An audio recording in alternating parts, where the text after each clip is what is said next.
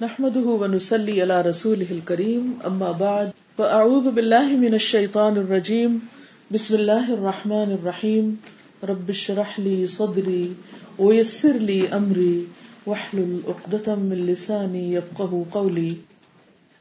صحابہ کرام جب حدیث سنا کرتے تھے، تو پرندے ان کے سروں پہ آ کے بیٹھ جاتے تھے۔ اگر ہم اتنی خاموشی نہیں کر سکتے، تو ایٹ لیسٹ موومنٹ نہیں کریں۔ تب یہ علم اندر جذب ہوگا۔ ورنہ یہ صرف انفارمیشن ہوگی اور وہ انفارمیشن تو آپ کے پاس شاید پہلے بھی ہو۔ الحدیث الثالث۔ حدیث نہیں کہنا، ہا ہے۔ الحدیث الثالث۔ بنی الاسلام على خمس۔ عن ابی عبد الرحمن عن ابی عبد الرحمن عن ابی عبد الرحمن عن ابی عبد الرحمن عبد الرحمان بھی نہیں عبد الرحمانی عبد اللہ ابن عمر ابن الخطاب۔ رضی اللہ عنہما۔ قال سمعت رسول اللہ صلی اللہ علیہ وسلم یقول صلی اللہ علیہ وسلم بنی الاسلام على خمس شہادت اللہ الہ الا اللہ وان محمدا رسول اللہ واقام الصلاة وإيتاء الزكاة وحج البيت وصوم رمضان رواہ البخاری ومسلم لفظی ترجمہ؟ ان ابی عبد الرحمن ابو عبد الرحمن سے عبداللہ ابن عمر ابن الخطابی عبداللہ بن عمر بن خطاب رضی اللہ عنہما، اللہ ان دونوں سے راضی ہو جائے۔ قالا انہوں نے کہا یعنی عبداللہ بن عمر نے کہا سمے تو میں نے سنا ہے۔ رسول اللہ اللہ کے رسول سے صلی اللہ علیہ وسلم یقول، آپ فرماتے تھے یا آپ نے فرمایا بنیا بنیاد رکھی گئی، الاسلام، اسلام کی اللہ اوپر، خمسن، پانچ چیزوں کے شہادتی گواہی دینا، ان یہ کہ لا الہ نہیں کوئی الہ الا اللہ مگر اللہ و ان اور بے شک محمد محمد رسول اللہ اللہ کے رسول ہیں۔ و اور اقامی قائم کرنا الصلاتی نماز کا۔ وہ ایتائی اور ادا کرنا۔ الزکاتی، زکات کا۔ وہ حج البیتی اور حج کرنا بیت اللہ کا۔ وہ اور روزہ رکھنا رمضان رمضان کا۔ رواہ البخاری و مسلم۔ اسے بخاری اور مسلم نے روایت کیا ہے۔ عبداللہ بن عمر رضی اللہ عنہما سے روایت ہے کہ رسول اللہ صلی اللہ علیہ وسلم نے فرمایا، اسلام کی بنیاد پانچ چیزوں پر قائم کی گئی ہے۔ اول گواہی دینا کہ اللہ کے سوا کوئی معبود نہیں اور یقیناً محمد صلی اللہ علیہ وسلم اللہ کے رسول ہیں اور نماز قائم کرنا اور زکوٰۃ ادا کرنا اور حج کرنا اور رمضان کے روزے رکھنا۔ اسے بخاری اور مسلم نے روایت کیا ہے۔ امام نبوی نے اس حدیث کو جبریل والی حدیث کے بعد وارد کیا ہے، جو ان پانچ ارکان پر مشتمل ہے۔ اسی وجہ سے یہ حدیث بھی ان پانچ ارکان کی اہمیت پر مشتمل ہے۔ یعنی ان دونوں حدیثوں میں باہم یہ لنک ہے۔ اور یہ وہ بنیادیں ہیں جن پر اسلام کی عمارت کھڑی ہے۔ اور اس حدیث میں جبریل علیہ السلام کی حدیث سے اضافی معنی پایا جاتا ہے۔ یعنی تھوڑی سی ایکسٹرا چیز بھی ہے۔ الفاظ کی وضاحت کروں گی؟ ان ابی عبد الرحمان ابو عبد الرحمان سے روایت ہے۔ جس طرح ابو حفص حضرت عمر کی کنیت تھی، اسی طرح ابو عبد الرحمان حضرت عبد اللہ بن عمر کی کنیت ہے۔ اور عبد اللہ بن عمر جو ہے، یہ اسم علم ہے۔ ابو عبد الرحمان کنیت ہے۔ اربوں کے ہاں نام کے علاوہ کنیت بھی رکھی جاتی تھی، جو ابو یا ام یا اخ یا ام یا خال وغیرہ سے شروع ہوتی۔ جیسے عورتوں کے لیے ام فلان، جیسے ام ہشام۔ مردوں کے لیے جیسے ابو حفص۔ تو مذکر اور مونس میں فرق ہوتا ہے۔ اسی طرح بعض اوقات اخ سے بھی شروع ہوتی ہے کنیت۔ یعنی ام کا مانا ہوتا ہے ماں، اب کا ہوتا ہے باپ اور اخ کا مانا ہوتا ہے بھائی۔ تو کبھی کبھی کنیت اخ سے بھی شروع ہوتی اخو فلان، امو فلان اور اسی طرح۔ اور اسم علم وہ ہوتا ہے جو کسی بندے کا ذاتی نام ہوتا ہے۔ جیسے عبداللہ بن عمر رضی اللہ عنہما۔ انہ اور انہما میں کیا فرق ہے؟ انہ ایک کے لیے، انہما دو کے لیے۔ اگر دونوں صحابی ہوں تو انہما کہیں گے۔ لیکن اگر بیٹا مسلمان ہے جو روایت کر رہا ہے اور باپ مسلم نہیں، تو بھی انہو کہیں گے۔ یعنی یہ اس لیے انہما نہیں آیا کہ باپ بیٹے دونوں کی بات ہو رہی ہے، عبداللہ بن عمر کی بات ہو رہی ہے۔ یہ اس لیے آیا ہے کہ عبداللہ بھی مسلمان تھے اور عمر بھی مسلمان تھے۔ عبداللہ بن عمر کے لیے ان کی کنیت کیا ہے؟ ان کا شناختی نام ہے۔ ٹھیک ہے؟ ان کی آئی ڈی ہے۔ تو حدیث کے الفاظ آپ دیکھیے۔ عبد اللہ بن عمر کہتے ہیں سمے تو میں نے سنا، میں نے سنا، میں نے خود سنا۔ کبھی آپ دیکھیں گے کہ حدیث میں آئے گا، قال النبی صلی اللہ علیہ وسلم۔ نبی صلی اللہ علیہ وسلم نے فرمایا، مثلا کس حدیث میں آیا؟ پیچھے آپ دیکھیے۔ پہلی حدیث میں ہے، عمر رضی اللہ تعالیٰ انہوں کہتے ہیں، قال سمے تو رسول اللہ صلی اللہ علیہ وسلم۔ پھر حدیث جبریل میں کس طرح آیا ہے؟ اس میں تو صرف ایک واقعے کی ڈسکرپشن آ رہی۔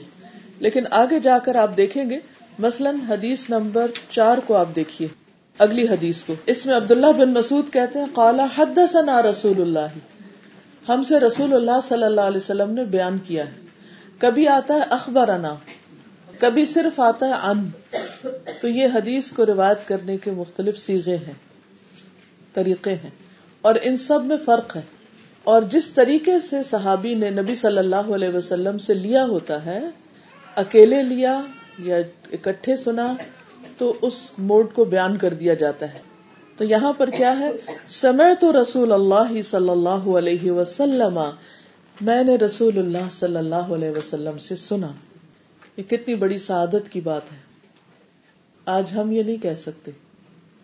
لیکن وہ لوگ خوش قسمت تھے جنہیں خود اپنے کانوں سے رسول اللہ صلی اللہ علیہ وسلم کی باتیں سننے کا موقع ملا۔ یقول، آپ فرماتے، بنی الاسلام، بنیاد رکھی گئی اسلام کی۔ ایک ہوتا بنا اور ایک ہے بنیا دونوں میں فرق کیا ہے؟ بنا ہے معروف کا سیکھا اور بنیا ہے مجھول۔ بنا جب معروف ہے تو فائل کا پتہ ہے کس نے بنایا۔ لیکن بنیا بنایا گیا، بنیاد رکھی گئی، فائل مینشن نہیں ہے انڈرسٹوڈ ہے۔ کس نے بنیاد رکھی؟ کس نے یہ چیز طے کی؟ اللہ سبحان تعالی نے۔ یہ حکم اللہ کی طرف سے آیا۔ رسول اللہ صلی اللہ علیہ وسلم نے اس کو بیان کیا۔ تو بنی الاسلام اسلام کی بنیاد رکھی گئی فاؤنڈیشن رکھی گئی۔ اللہ خم سن پانچ چیزوں پر، پانچ پلرس پر۔ تو یہاں اسلام کو ایک عمارت سے تشبیح دی گئی ہے۔ اور اس عمارت کے پانچ پلرس ہیں، پانچ فاؤنڈیشن ہیں، آپ یوں سمجھیے۔ کبھی آپ نے کوئی ہائی رائز بنتے ہوئے دیکھا ہے؟ اس کی جب فاؤنڈیشن بنا رہے ہوتے ہیں۔ تو نیچے زمین کے کیا کھڑا کرتے ہیں؟ بڑے بڑے پلرز ہوتے ہیں نا؟ کوئی یاد کرے عمارت بنتے ہوئے۔ اور پھر انہیں پلرز کو کیا کیا جاتا ہے؟ اوپر تک لے جاتے ہیں۔ اور پھر باقی چیزیں اس کے ساتھ ساتھ دیواریں وغیرہ بنا لیتے ونڈوز بناتے ہیں، دروازے لگاتے ہیں باقی سب چیزیں لگ جاتی ہیں۔ لیکن کسی بھی بلڈنگ کے اندر اصل چیز کیا ہوتی ہے؟ اس کی فاؤنڈیشن اگر فاؤنڈیشن نہ ہو تو اس اوپر کی بلڈنگ جو ہے وہ ڈہ جاتی ہے۔ تو یہاں پر کیا بتایا جا رہا ہے کہ بنی الاسلام، اسلام کی بنیاد رکھی گئی اور بنیاد رکھی ہے اللہ سبحان و تعالی نے۔ اور کیونکہ ہمارا یہ دین اللہ کی طرف سے آیا ہے، ان دین عند اللہ الاسلام، تو اس لیے یہ اللہ سبحان و تعالی کی طرف اس کی نسبت ہے۔ پھر آپ دیکھیے کہ اللہ خمسن پانچ چیزوں پر اور اس میں سب سے پہلے ہے شہادت اللہ الہ الا اللہ و ان محمد رسول اللہ۔ اس بات کی گواہی کہ اللہ کے سوا کوئی معبود نہیں۔ اور محمد صلی اللہ علیہ وسلم اللہ کے رسول ہیں۔ ان دونوں پر پیچھے حدیث جبریل میں بات ہو چکی ہے۔ سب سے پہلے میرا سوال یہ ہے کہ گواہی کون دیتا ہے؟ جو جانتا ہو ٹھیک ہے نا؟ جس کے پاس علم ہو، وہ گواہی دے سکتا ہے، اور یقینی علم ہو۔ اگر کسی کو شک ہے اور وہ گواہی دینے کھڑا ہو گیا تو کیا اس کی گواہی قبول ہوگی؟ مثلا کسی شخص نے دوسرے کو قتل کیا۔ اب ایک شخص دیکھ رہا تھا، اب اسے عدالت بلاتی ہے کہ گواہی دو، تو وہ شیکی ہے اور وہ کہتا ہے، میرا خیال ہے کہ اس نے ہی اس کو مارا تھا۔ مجھے پوری طرح یاد تو نہیں، لیکن یہی لگتا ہے ہاں ہاں ایسا ہی ہے کچھ۔ تو کیا یہ گواہی قبول ہوگی؟ یہ گواہی نہیں قبول ہوگی۔ یہ ایکسپٹیبل نہیں ہے۔ تو گواہی کے لیے یقینی علم ضروری ہے۔ اور اس کے لیے علم کا سیکھنا اور بار بار اس کو دہرانا ضروری ہے۔ تاکہ پھر وہ اچھی طرح ذہن میں راسخ ہو جائے۔ اسی لیے جو راسخون فی العلم ہے ان کا ذکر اللہ سبحان تعالیٰ کی گواہی کے ساتھ کیا گیا ہے۔ آپ میں سے کسی کو وہ آیت یاد ہے سورت عال عمران کی؟ آیت نمبر سات ہے سورت عال عمران، ٹھیک ہے؟ وما يعلم تأويله الا الله، والراسخون في العلم۔ کہ اس کی تعویل نہیں جانتا مگر اللہ اور راسخون فی العلم، یقولون آمنا به وہ کہتے ہیں کہ ہم اس پر ایمان لائیں۔ تو جب یقینی علم ہوتا ہے تو پھر اس پر حقیقی معنوں میں انسان کا ایمان، اعتماد اور توکل بڑھتا ہے۔ پھر انسان کا ایکشن شروع ہوتا ہے، پھر عمل شروع ہوتا ہے۔ اور اگر علم یقینی نہ ہو کسی چیز کے بارے میں، تو انسان کے عمل میں کوئی تبدیلی نہیں آتی۔ مثلا اگر کسی کو دوزخ کی آگ کی شدت کا احساس ہو جائے اور یقین ہو جائے، تو پھر وہ دوزخ میں جانے والے کام کرے گا بلا نہیں کرے گا۔ وہ تو دور سے ڈرے گا، تو بچے گا اس سے۔ اس لیے بہت ضروری ہے کہ ہم سب اس بات کا لحاظ رکھیں۔ اور اس بات پر سوچیں کہ کیا واقعی جو گواہی ہم دے رہے ہیں وہ علم یقینی پر مبنی ہے؟ اور ہمارا اس پر دل ٹھکا ہوا ہے یا بس ایسے ہی شیکی سے ہے؟ کیونکہ صبح ہم نے حدیث جبریل میں ایمان کے اوپر پڑھا۔ اللہ پر ایمان، ملائکہ پر ایمان، رسولوں پر، کتابوں پر، آخرت پر اور تقدیر پر۔ اور آخرت پر جب ہم نے پڑھا تھا تو اس میں کیا چیزیں شامل تھی کہ آخرت سے متعلق جو کچھ بھی ہے، خواہ وہ قبر کی زندگی ہے، خواہ وہ حشر کا میدان ہے، خواہ جنت ہے یا جہنم ہے اور جہنم کے اندر کی جو سزائیں ہیں، ان سب چیزوں پر یقین ہو۔ اتنا جتنا آپ کو یہ یقین ہے کہ آپ کے ہاتھ میں پانچ انگلیاں ہیں۔ اور اگر یہ یقین نہیں ہوگا تو پھر اگر آپ کو یہ ہو، پتہ نہیں میری چار ہیں یا پانچ ہیں، تو اس کا نتیجہ کیا ہوگا پھر؟ پھر آپ نے اگر کوئی کام شروع کرنا ہوا جس کے لیے پانچ انگلیاں چاہیے، تو آپ نہیں شروع کر سکیں گے۔ لیکن جب آپ کو یہ پتا ہو کہ پانچ انگلیاں، تو پھر آپ کہیں میں کر سکتا ہوں۔ یا میرے اندر اس چیز کی طاقت ہے۔ تو بہرحال، اس بات کی گواہی کہ اللہ کے سوا کوئی معبود نہیں۔ جب یہ یقین ہوگا، تو پھر ہماری دعائیں، ہماری آہیں، پکاریں، ہر چیز اللہ کے لیے ہو جائے گی۔ ہماری نیت بھی اللہ کے لیے خالص ہو جائے گی۔ اور جب ہم گواہی دیں گے کہ محمد صلی اللہ علیہ وسلم اللہ کے رسول ہیں اور جو کچھ وہ دے رہے ہیں وہ اللہ کی طرف سے ہے، تو پھر ہمارا عمل کیا ہوگا؟ ماں آتا کمر رسول فخو پورا پورا لے لیں گے۔ کوئی شک نہیں ہوگا ہمیں، کیونکہ ہمیں یہ معلوم ہوگا کہ یہ اللہ ہی کی اطاعت ہے دراصل۔ اس کے لیے اللہ تعالیٰ نے حضور صلی اللہ علیہ وسلم کو یہ پیغام دے کر بھیجا ہے، میسج کیری کرنے والا بنا کے بھیجا ہے۔ اور وہ اللہ کی طرف سے لائے ہیں اور اللہ کے حکم پر ہمیں دے رہے ہیں۔ اس لیے ہم اس کو لے لیں۔ اگر ہم نے نہیں لیا اللہ کے پیغام بر اللہ کے میسنجر اللہ سبحان و تعالیٰ کے امبیسڈر کی بات اگر ہم نے نہیں مانی، تو یہ تو ٹربل ہو جائے گی تو کوئی بڑی مشکل ہو جائے گی۔ پھر سنت کے معاملے میں ہمارا رویہ بالکل تبدیل ہو جائے گا۔ پھر ہم دل و جان سے اس کو قبول کریں گے۔ اور جب تک یہ یقین نہیں اور ہماری گواہی سچی نہیں، تو ہمارا معاملہ شیکی رہے گا۔ ہم کسی چیز کو مان لیں گے، کسی چیز کو نہیں مانیں گے۔ پھر آپ دیکھیں یہ بھی ہوتا ہے کہ بہت دفعہ جب نبی صلی اللہ علیہ وسلم کی کوئی بات آتی ہے تو یا حکم آتا ہے تو ہم کہتے ہیں اچھا یہ واجب ہے یا مستحب ہے؟ فرض ہے، کرنا ہے یا نہیں؟ کیا کبھی صحابہ کرام نے بھی ایسا پوچھا تھا کہ یہ کرنا ہے کہ نہیں کرنا؟ بس کہہ دیا ہے، کرنا ہی کرنا ہے۔ اس میں بہانے کی بات ہی نہیں۔ تو اس لیے بہت ضروری ہے کہ ہم سب جو گواہی دے رہے ہیں، وہ حقیقت پر مبنی ہو، یقینی بات ہو اور دل و جان سے دیں۔ تب ہماری فاؤنڈیشن مضبوط ہوگی۔ اور اگر نہیں، تو پھر عمارت لرستی ہے، ڈھیلی ڈھالی ہے۔ اسلام کچا پکا ہے، ادھارا ہے، اپنا نہیں۔ ٹھیک ہے نا؟ پھر دوسروں کے سہارے پہ کھڑے ہیں۔ وہ کیا کہتے ہیں؟ اگر وہ کہتے ہیں تو ہم بھی کہہ دیتے ہیں۔ ہمارے ماں باپ کہتے تھے لا الہ الا اللہ تو ہم بھی لا الہ الا اللہ کہہ دیتے ہیں۔ بہت سے لوگ کہتے ہیں نا کہ بچے مانتے نہیں۔ اس لیے کہ بچوں کے پاس وہ یقینی علم نہیں ہے۔ تو جب آپ ان کو یقین دیں گے تو انشاءاللہ وہ ہر چیز لینے کو تیار ہو جائیں گے، بلکہ آپ سے بھی زیادہ بہتر لیں گے اور سنجیدگی کے ساتھ لیں گے۔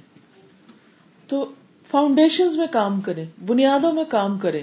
ہم صرف اوپر اوپر سے سنوارنے میں لگے رہتے ہیں۔ تو اس پر ہم پیچھے چونکہ تفصیل سے بات کر چکے ہیں، صرف اس حصے کو تھوڑا سا مزید ایلیبوریٹ کرنا مقصود تھا اور اس کے ساتھ ہی ہم آگے چلیں گے۔ تو بنی الاسلام والا خمسن، شہادت اللہ الہ الا اللہ و ان محمد رسول اللہ و اقام السلاط و ایتا الزکات و حج البیت و سوم رمضان۔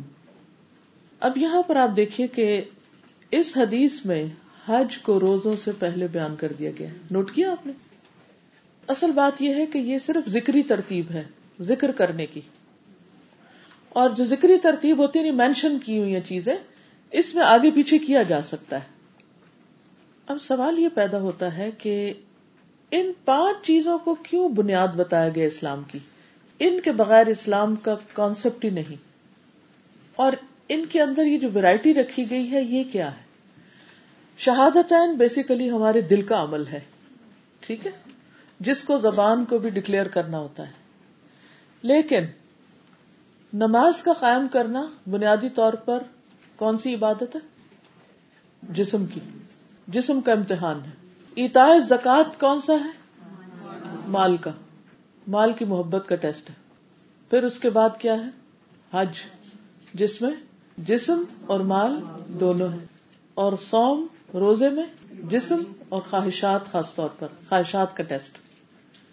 تو یہ جتنی بھی چیزیں ہیں، یہ دراصل انسان کے امتحان کے لیے ہیں۔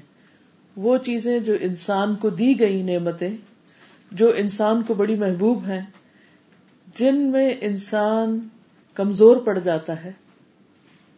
کبھی جان لگانے میں، کبھی مال لگانے میں، کبھی جان اور مال دونوں لگانے میں اور کبھی خواہشات قربان کرنے میں۔ کیونکہ روزے میں خاص طور پر ڈیزائر ہیں۔ یعنی بھوک، کھانے کی خواہش اور شہوت۔ تو اللہ سبحان تعالیٰ نے انسان کو ان چیزوں سے ٹیسٹ کیا ہے۔ پانچ چیزوں کے ساتھ ٹیسٹ کیا ہے۔ انسان کے ایمان اور یقین کو، اس کے دل کو اور اس کے ظاہر کو اور اس کو مال کے ذریعے بھی اور مال اور جان دونوں کے ذریعے اور خواہشات کے ذریعے کہ انسان کرتا کیا ہے۔ ورنہ ان میں سے کسی بھی چیز کی اللہ سبحان و تعالیٰ کو ضرورت ہی نہیں۔ جب ہم نماز پڑھتے ہیں تو اللہ تعالیٰ کو کیا ملتا ہے اس میں سے؟ کوئی فائدہ اس کا بتائیے۔ کسی، کچھ بھی نہیں۔ کچھ بھی نہیں۔ اگر ہم ہاتھ پاؤں یعنی وزو نہ کریں تو اس کا کیا نقصان ہے؟ ہمارا فائدہ ہی فائدہ ہے۔ ہم صاف ستھرے ہو جاتے ہیں۔ میل کو چال دور ہو جاتا ہے۔ پانچ دفعہ جو اپنے آپ کو صاف کرے اس شخص کی چمک دمک کا کیا ٹھکانا پھر اس کے بعد ہم جو ایکشن کرتے ہیں نماز کے اندر ان میں فزیکل باڈی ہماری پوری ایکسرسائز کی حالت میں ہوتی ہے۔ بلڈ سرکولیشن بہتر ہوتی۔ اور آپ دیکھیں کہ ہمارے سر کو خون صرف سجدے میں سب سے زیادہ جاتا ہے۔ اگر ہم سجدہ نہ کریں تو سر کی طرف خون۔ اور کس طریقے سے؟ اللہ یہ کہ آپ الٹے ہو کے کھڑے ہو جائیں۔ جو عام طور پہ ایکسرسائز بتائی جاتی۔ یا پھر رات کو سوتے وقت، اور سوتے وقت بھی ہمارا تکیا ہوتا ہے۔ کبھی رائٹ ہوتے ہیں، کبھی لیفٹ ہوتے ہیں، کبھی سیدھے ہوتے ہیں، کبھی الٹے ہوتے ہیں۔ جو خون دماغ میں سپلائی کرتا ہے سجدہ وہ کوئی اور طریقہ نہیں کر سکتا۔ تو اللہ تعالیٰ کا کیا فائدہ کہ ہم اپنے دماغ میں خون لے کے جائیں؟ ہاں؟ کوئی فائدہ؟ کوئی فائدہ نہیں۔ پھر اسی طرح ہم نیز زمین پہ رکھتے ہیں۔ کمر پوری ہماری جھکتی، پورے مورے اسٹریٹ ہوتے ہیں۔ رائٹ اور لیفٹ ہمارے نماز میں پھر ہم اپنی گردن کو موڑتے ہیں۔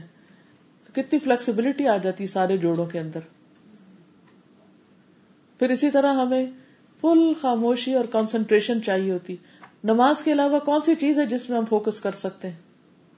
کسی چیز میں بھی نہیں کر پاتے۔ ہر وقت دماغ کہیں نہ کہیں مشغول ہے۔ نماز میں ہمیں پانچ دفعہ دن میں ایکسرسائز کروائی جاتی ہے فوکس کرنے کی۔ تو ذہنی ایکسرسائز بھی ہے۔ دل کے لیے بھی ایک باقاعدہ ایک پورا ٹیسٹ ہے کہ اپنا دل واپس اللہ کی طرف پلٹاؤ۔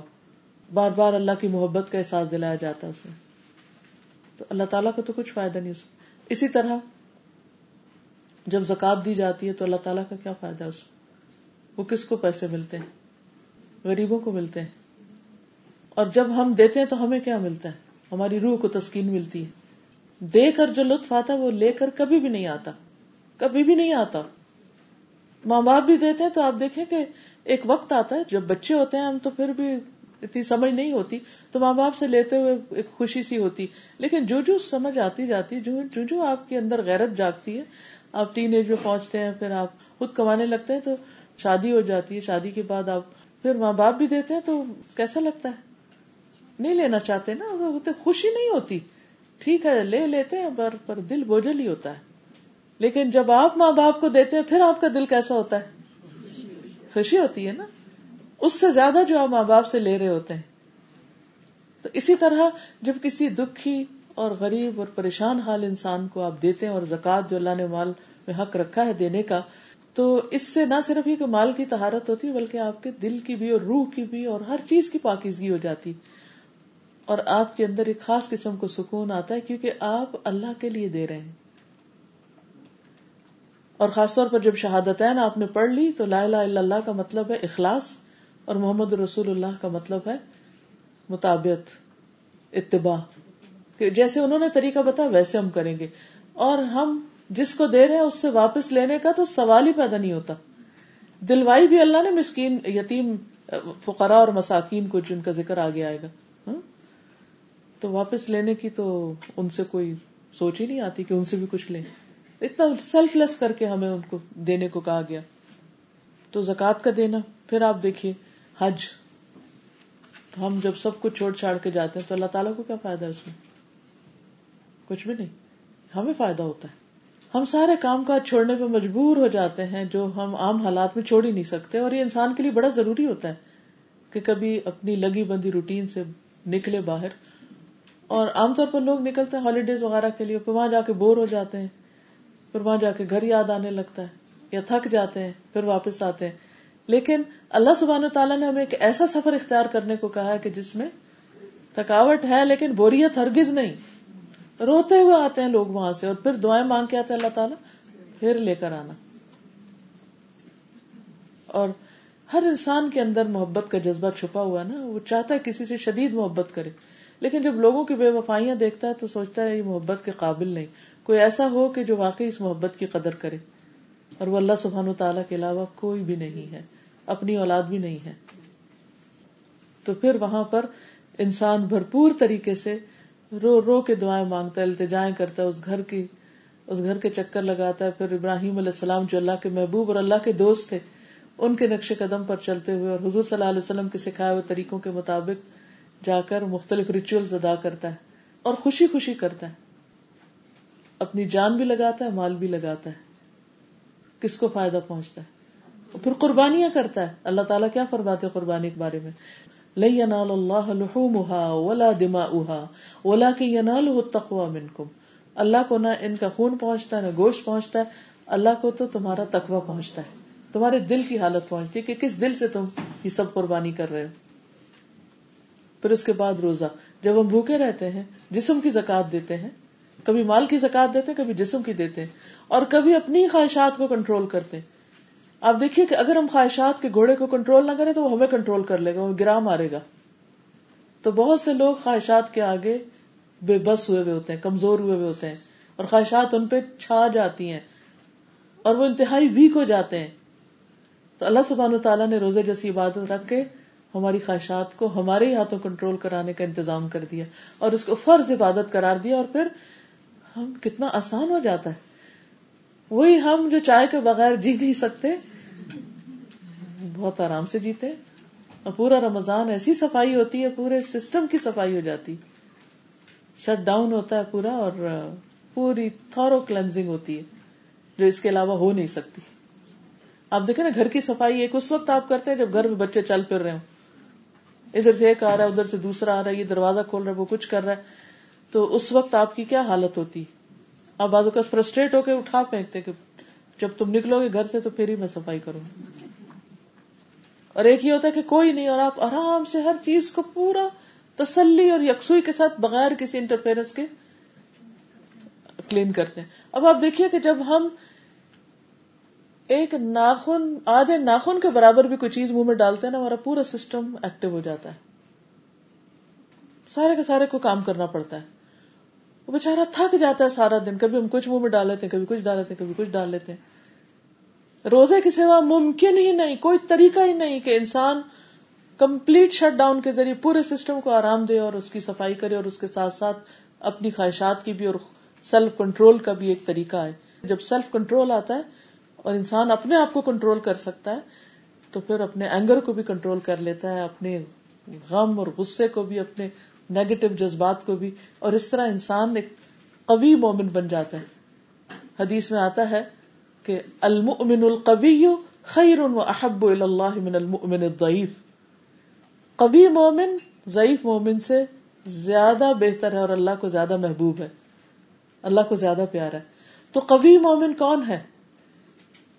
جو اپنے جسم کی قربانی بھی کر سکتا ہے، بدنی قربانی بھی، مالی قربانی بھی، خواہشات کی قربانی بھی اور اپنے جذبات کی قربانی بھی، وہ مومن سب سے بہترین مومن ہے۔ اس لیے ان پانچ چیزوں کو اسلام کی بنیاد بتایا گیا اور انسان کے لیے، بندوں کا امتحان لینے کے لیے یہ ہم پر فرض درجے میں رکھے گئے۔ اب آپ دیکھیے کہ ہر ایک کی کوئی نہ کوئی ویکنیس ہوتی ہے نا۔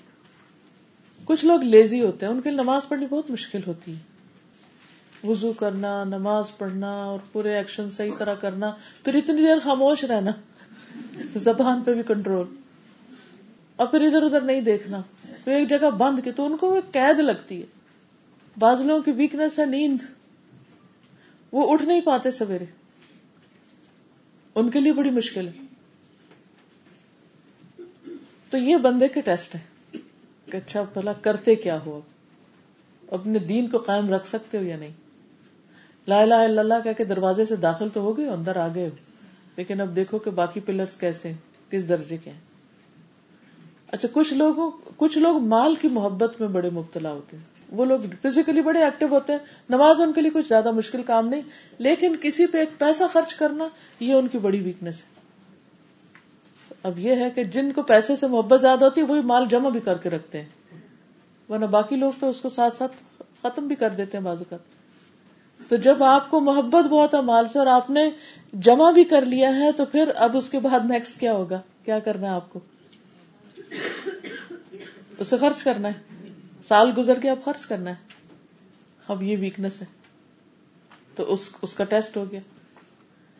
کچھ لوگوں کے لیے اپنا ملک، اپنا گھر بار، اپنی روٹین کو ڈسٹرب کرنا بہت ہی مشکل کام ہے۔ وہ اس کے بغیر ورک ہی نہیں کر سکتے۔ کچھ لوگ آپ دیکھیں نا کہ اپنے بیڈ کی سوا سو نہیں سکتے کہیں، اپنے ٹوائلٹ کی سوا کہیں جانا ان کے لیے مشکل ہوتا ہے۔ اپنے اپنے موسم، اپنے ہر چیز کو انہوں نے اپنی مرضی کے لیے مطابق سیٹ کیا ہوتا ہے۔ اس سب کو چھوڑنا، کچھ لوگ اپنے بچوں کو نہیں چھوڑ سکتے بزنس نہیں چھوڑ سکتے، گھر بار نہیں چھوڑ سکتے، سب کو چھوڑ کے وہاں جانے۔ ویکنیس ہے نا ہماری۔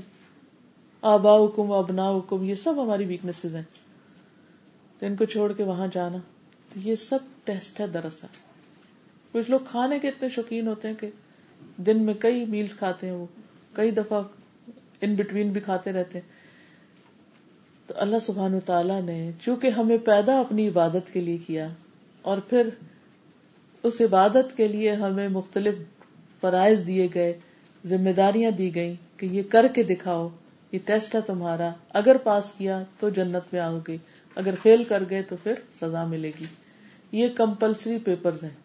لیکن اس کے ساتھ ہی اللہ سبحان تعالیٰ کتنا مہربان ہے کہ نماز تو سب پر فرض ہے۔ ہاں؟ لیکن اس میں بھی کچھ حالتوں میں ایکسپشنل صورت رکھ دی گئی۔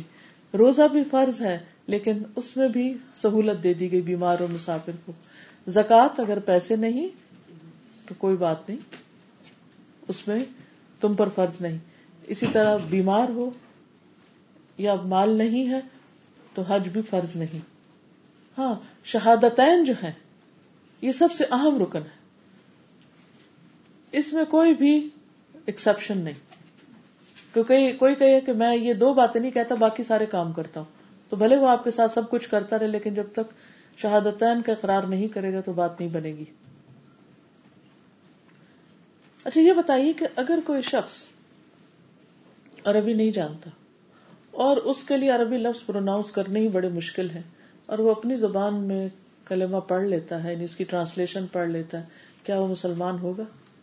ہوگا ہوگا۔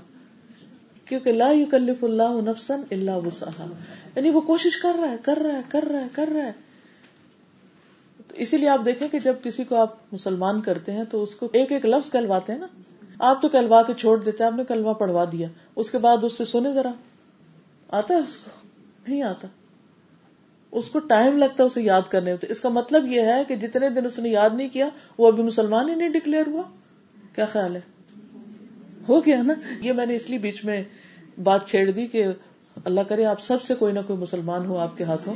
الحمد للہ تو اس میں یہ نہ ہو کہ کسی وقت آپ یہ غلطی کر بیٹھے کہ جب تک تمہیں یہ عربی کی عبارت نہیں آئے گی تو تم مسلمان نہیں ہو سکتے۔ یہ شرط نہیں ہے۔ بہت اچھا ہے، اسی طرح ہی ہونا چاہیے کہ اس کو اصلی کلمہ آتا ہو اور اگر نہیں ابھی آ رہا اور آپ اس کو ایک دفعہ کہلوا دیتے ہیں اور باقی وہ اس کے میننگ کو پڑھ کے اس کو واقعی دل سے یقین کر کے زبان سے بولتا ہے اور جو کچھ پھر اس کے بعد اسے مسلمان ہونے کی حیثیت سے کرنا ہے تو وہ کام شروع کر سکتا ہے۔ اسی طرح اگر اس کو ابھی نماز پوری نہیں آتی، کیا وہ نماز نہیں پڑھے گا؟ پڑھے گا۔ وہ ساتھ ساتھ ایکشن ایکشن سارے کرے گا اور جتنا جتنا اس کو آتا ہے اتنا اتنا پڑھتا جائے گا۔ لیکن ساتھ سخت محنت کرے گا کہ وہ اصل نماز یاد کر لے۔ ٹھیک ہے؟ مستقل طور پہ ایسا نہیں کیا جا سکتا۔ لیکن اگر کوئی پھر بھی اس سے، جیسے کوئی گنگا ہے، تو وہ تو منہ سے ایک لفظ بھی نہیں بول سکتا، تو کیا اس کی نماز ہی نہیں؟ نہیں ہے اس کی نماز۔ ہاں؟ تو اللہ سبحان تعالیٰ نے ہر چیز میں ہمیں رخصتیں بھی دی ہیں اور یہ اس کی خاص رحمت ہے۔ ہمارا یہ فرض بنتا ہے کہ ہم ان رخصتوں سے پورا پورا فائدہ اٹھائیں۔ ٹھیک ہے؟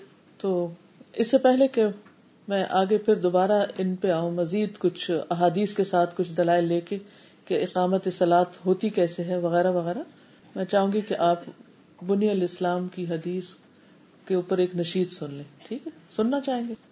بني الإسلام على خمس خمسة أركان في الدين، صوم وصلاة وزكاة، حج والشهادتين. شهادة أن لا إله إلا الله وأن محمد رسول الله، إقامة الصلاة، إيتاء الزكاة وصوم رمضان وحج البيت من استطاع إليه سبيلا. شهادة أن لا إله إلا الله وأن محمد رسول الله. لا أعبد في الكون إلا الله ورسولي للبشر هدى. بني الإسلام على خمس خمسة أركان في الدين. صوم وصلاة وزكاة حج والشهادتين. وأكلم ربي خمسا، أطهر بدني بصلاة، بوضوئي، بركوعي، بخشوعي دوما ألقى. بني الإسلام على خمس، خمسة أركان في الدين. صوم وصلاة وزكاة حج والشهادتين. شهادة أن لا إله إلا الله وأن محمد رسول الله. إقامة الصلاة إتاء الزكاة وصوم رمضان وحج البيت من استطاع إليه سبيلا وأنمي مالي بزكاتي أطهره برضا الله للفقراء المساكين. أعطيهم حقا لله بني الإسلام على خمس خمسة أركان في الدين، صوم وصلاة وزكاة، حج والشهادتين. نفسي بالصوم أروضها وبحب الله أصبرها، أتذكر إخواني وبجنة أذكرها بني الإسلام على خمس خمسة أركان في الدين، صوم وصلاة وزكاة، حج والشهادتين. والحج وقوف وطواف، حشر أصغر في الدنيا لغني وفقير لا فرق يكون أمام الله. بني الإسلام على خمس خمسة أركان في الدين. صوم وصلاة وزكاة حج والشهادتين. شهادة أن لا إله إلا الله وأن محمد رسول الله.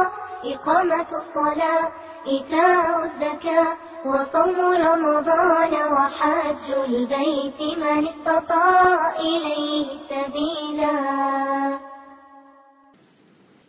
تو مجھے امید ہے کہ انشاءاللہ العزیز آپ یہ حدیث آسانی سے یاد کر لیں گے۔ صرف خود یاد نہیں کرے اپنے چھوٹے بچوں کو بھی یاد کروا دیں۔ ٹھیک ہے؟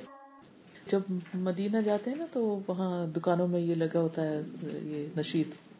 نشید کا یہ فائدہ ہوتا ہے جیسے بچے نرسری رائم سیکھتے ہیں نا، تو ہم عام طور پر ان کو کیا سکھاتے رہتے ہیں؟ با با بلیک شیپ، یونیورسل پوئم ہے۔ تو ایک مومن کے لیے تو با با بلیک شیپ میں کوئی اٹریکشن نہیں۔ تو اگر بچپن سے آپ ان کو یہ رائم سکھائیں تو ان کو بھولے گا نہیں کہ ہم کون ہیں۔ چلے اگر بڑے بھی ہوگے تو تب بھی اس کو اچھی طرح سے سیکھ لیتے ہیں۔ بسم اللہ الرحمن الرحیم۔ دوبارہ سے میں اب حدیث کی شروع سے آتی ہوں۔ اسلام کے یہ بنیادی پانچ ستون انسان کے امتحان کے لیے ہیں۔ اس لیے ہم سب کو ان پر غور و فکر کرنا چاہیے اور ان کی تفصیلات کا بھی اچھی طرح علم ہونا چاہیے اور پوری کوشش کے ساتھ صحیح طور پر ان کا اہتمام کرنا چاہیے۔ تو شہادتین کا زبان سے اعتراف کرنا، دل سے یقین اور اعتماد رکھنا لا الہ الا اللہ اخلاص کی دعوت دیتا ہے اور محمد الرسول اللہ اتباع کا پیغام دے رہا ہے۔ پھر ہے اقامت السلات یہ بدنی عمل ہے۔ قول اور فیل دونوں پر مشتمل ہے۔ اس میں ہمیں صرف ایکشن نہیں کرنے ہوتے ایکشن ود ورڈز ہیں۔ اور ہر ایکشن کے ساتھ مخصوص ورڈز ہیں۔ باقی کچھ کاموں میں آپ دیکھیے کہ آپ صرف الفاظ بولتے ہیں یا پھر صرف کچھ کر رہے ہوتے ہیں۔ مثلا رمضان میں روزہ رکھتے ہیں آپ تو سارا دن آپ کچھ بولتے تو نہیں۔ الہی کہ جو چاہیں ذکر کریں اوپن چوائس ہے آپ کے لیے۔ اسی طرح زکات دیتے وقت کوئی خاص مخصوص قسم کا ذکر نہیں ہے۔ حج کے تلبیہ ہے، اس سے آغاز ہوتا ہے، لیکن ویسے کوئی مخصوص اذکار نہیں ہے۔ ہر چکر ہر چکر کی جو دعا بنائی ہوئی ہے، وہ ہم نے خود ہی بنا لی ہے۔ کوئی پابندی نہیں، جو چاہے ذکر کریں آپ۔ ٹھیک؟ لیکن نماز ایک مخصوص قسم کی عبادت ہے، یونیک عبادت ہے، جس میں ایکشن اینڈ ورڈ بوتھ دل اللہ کی طرف متوجہ ہو، زبان بھی ذکر میں ہو، اور جوارح بھی لگے ہوئے ہوں۔ پرفیکٹ عبادت۔ یعنی اللہ سبحان تعالی کے ساتھ مکمل کنیکشن دل کا بھی، زبان کا بھی اور جوارح کا بھی۔ امال کی قسمیں بتائی تھی نا؟ امال صالح تین طرح سے ہوتے ہیں۔ دل سے، زبان سے اور جسم سے۔ نماز میں تینوں ہی مصروف ہیں۔ آپ پورے کے پورے اللہ رب العالمین کے لیے یہ خاص خصوصیت ہے نماز کی۔ تو نماز ایک قولی اور بدنی عبادت ہے۔ اس کو مالی عبادت نہیں کہیں گے کہ اچھا ہمارا جو گھر میں پانی آتا ہے، اس کا ہم بل دیتے ہیں، تو اس سے ہم پانی خرید کے وضو کر رہے ہیں تو یہ مال بھی لگ رہا ہے، یہ کپڑے جو ہم نے پہنے ہوئے ہیں، اس کے پیسے دیے ہوئے ہیں۔ تو اس بنا پر اس کو مالی عبادت نہیں کہیں گے، ٹھیک ہے؟ یہ تو آپ آلریڈی پانی استعمال کر رہے ہیں۔ اگر وضو نہیں بھی کریں گے، ویسے بھی ہاتھ منہ دھوئیں گے۔ تو وہ تو ایک روٹین یا عادت ہے۔ اصل میں یہ انسان کے بدن کا امتحان ہے بیسیکلی کیونکہ سارا بدن استعمال ہو رہا ہے نا، دل بھی، زبان بھی، جسم۔ تو بدنی امتحان ہے۔ فزیکل ٹیسٹ ہے آپ کا۔ عام حالات میں بھی ہوتا ہے، لیکن خاص طور پر جب رات کو آپ سو رہے ہوتے ہیں، اس وقت نیند چھوڑ کر اٹھنا سب سے اہم امتحان کا وقت ہے۔ نبی صلی اللہ علیہ وسلم نے فرمایا سلسلہ صحیح کی حدیث number three four seven eight ہے۔ اللہ تعالیٰ تین قسم کے آدمیوں سے محبت کرتا ہے۔ اللہ تعالیٰ تین قسم کے آدمیوں سے محبت کرتا ہے۔ اب آپ فوراً دیکھنا شروع کریں، میں ہوں اس میں؟ ان پر ہنستا ہے اور ان سے خوش ہوتا ہے۔ سبحان اللہ۔ اللہ بندوں پر ہنستا ہے۔ وہ کون سا کام ہے ایسا کہ اللہ تعالیٰ مجھے دیکھ کر خوش ہو جائے اور مجھ سے محبت کرے؟ ان میں سے ایک وہ آدمی کہ جس کی بیوی خوبصورت ہو اور اس کے پاس بہترین نرم بستر بھی ہو۔ لیکن وہ ان دونوں کو چھوڑ کر قیام کرنے کے لیے رات کو کھڑا ہو جاتا ہے۔ یعنی اپنی انجوائمنٹ اپنی راحت کو چھوڑ کر اللہ کے حضور کھڑا ہو جاتا ہے۔ اللہ تعالیٰ خوش ہوتا ہے۔ اللہ تعالیٰ ایسے بندے سے محبت کرتا ہے۔ اس پہ ہنستا ہے، اس سے خوش ہوتا ہے۔ وہ اللہ کا محبوب ہوتا ہے۔ کہتا ہے، میرے بندے نے اپنی شہوت کو ترک کر دیا۔ اور وہ میرا ذکر کر رہا ہے۔ اور مجھ سے سرگوشی کر رہا ہے۔ اگر یہ چاہتا تو سو بھی سکتا تھا۔ وہی مزے کرتا رہتا اور نہ اٹھتا۔ دیکھیے کہ اپنی کسی محبوب ترین ہستی کو چھوڑ کے اٹھنا اور محبوب نیند کو اور محبوب بستر کو اور بے فکری کسی قسم کا کوئی خوف نہیں، ڈر نہیں، اور صرف اللہ کی محبت انسان کو اٹھا دے، تو یہی ہے والذین آمنوا اشد حبا للہ۔ ایمان والے اللہ سے سب سے زیادہ محبت کرتے ہیں۔ اپنی بیوی سے، اپنے شوہر سے، یا اپنے بستر سے، اپنی آرام سے، اپنے جسم سے، ہر چیز سے بڑھ کر۔ اور وہ آدمی جو قافلے سمیت سفر پر ہو، وہ رات کو کچھ حصہ جاگنے اور چلنے کی وجہ سے چور ہو گئے ہوں۔ یعنی سفر میں کتنی سخت تھکاوٹ ہو جاتی اور سب سو گئے ہوں، لیکن وہ خوشی اور ناخوشی میں سحری کے وقت اٹھ کھڑا ہو اور نماز پڑھنا شروع کر دے۔ اس پر بھی اللہ ہنستا ہے۔ یہ ریئل ٹیسٹ ہوتا ہے کہ جب آپ اٹھنے کے قابل نہ ہو اور پھر آپ اٹھ جائیں اللہ کے حضور کڑے ہوں۔ پھر ایتا زکات آتا ہے اور یہ انسان کے مال کا امتحان ہے۔ تیسری اس حدیث میں ذکر نہیں ہوئی یہاں پر۔ آپ ڈھونڈ کر لائیے۔ حدیث number three four seven eight ہے۔ سلسلہ صحیح کی۔ یہ دو چیزیں نماز سے متعلق تھی اس لیے انہیں کو ذکر کیا گیا۔ ایتا زکات زکات کا ادا کرنا۔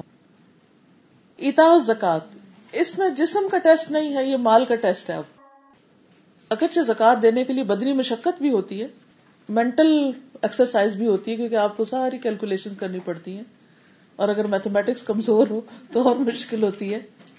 کیونکہ ڈر لگا رہتا ہے کہ کہیں کوئی آگے پیچھے نہ ہو جائے کچھ۔ لیکن یہ زکات کی ادائیگی کا حصہ نہیں۔ زکات کی ادائیگی کے لیے مال فقیر تک یا مستحق تک پہنچانے میں آپ کو جو بھی مشقت لگے وہ اس کا حصہ نہیں ہے۔ وہ آپ چاہیں تو آپ بینک کے ذریعے ٹرانسفر کر دیں۔ تو جیسے روٹین میں آپ صرف اگر ڈال ہی دیں اس میں تو وہ ہو جائے گی خود ہی۔ لیکن اصل چیز ہے مال۔ انسان کے لیے مال ایک بہت بڑا امتحان ہے۔ نبی صلی اللہ علیہ وسلم نے فرمایا تھا نا کہ میں اپنی امت کے لیے اس بات کا خوف رکھتا ہوں کہ ان کو مال مل جائے گا اور وہ یعنی کہ پھر بھول جائیں گے اللہ کو۔ مفہوم ہے جو۔ ایک حدیث اس سلسلے میں بتاتی ہوں۔ یہ سنن نبی داؤد کی روایت ہے ون فائیو ایٹ فائیو ابئی ابن کاب رضی اللہ عنہ بیان کرتے ہیں کہ رسول اللہ صلی اللہ علیہ وسلم نے مجھے صدقے کا عامل بنا کے بھیجا۔ میں ایک آدمی کے پاس پہنچا۔ جب اس نے میرے سامنے اپنا مال جمع کر دیا، تو میں نے اس پر صرف ایک بنت مخاز یعنی ایک سالہ اونٹنی واجب پائی، کہ اس کی زکات صرف ایک سالہ اونٹنی بنتی تھی۔ میں نے اس سے کہا، ایک بنت مخاص دے دو، بس یہی تمہاری زکات ہے۔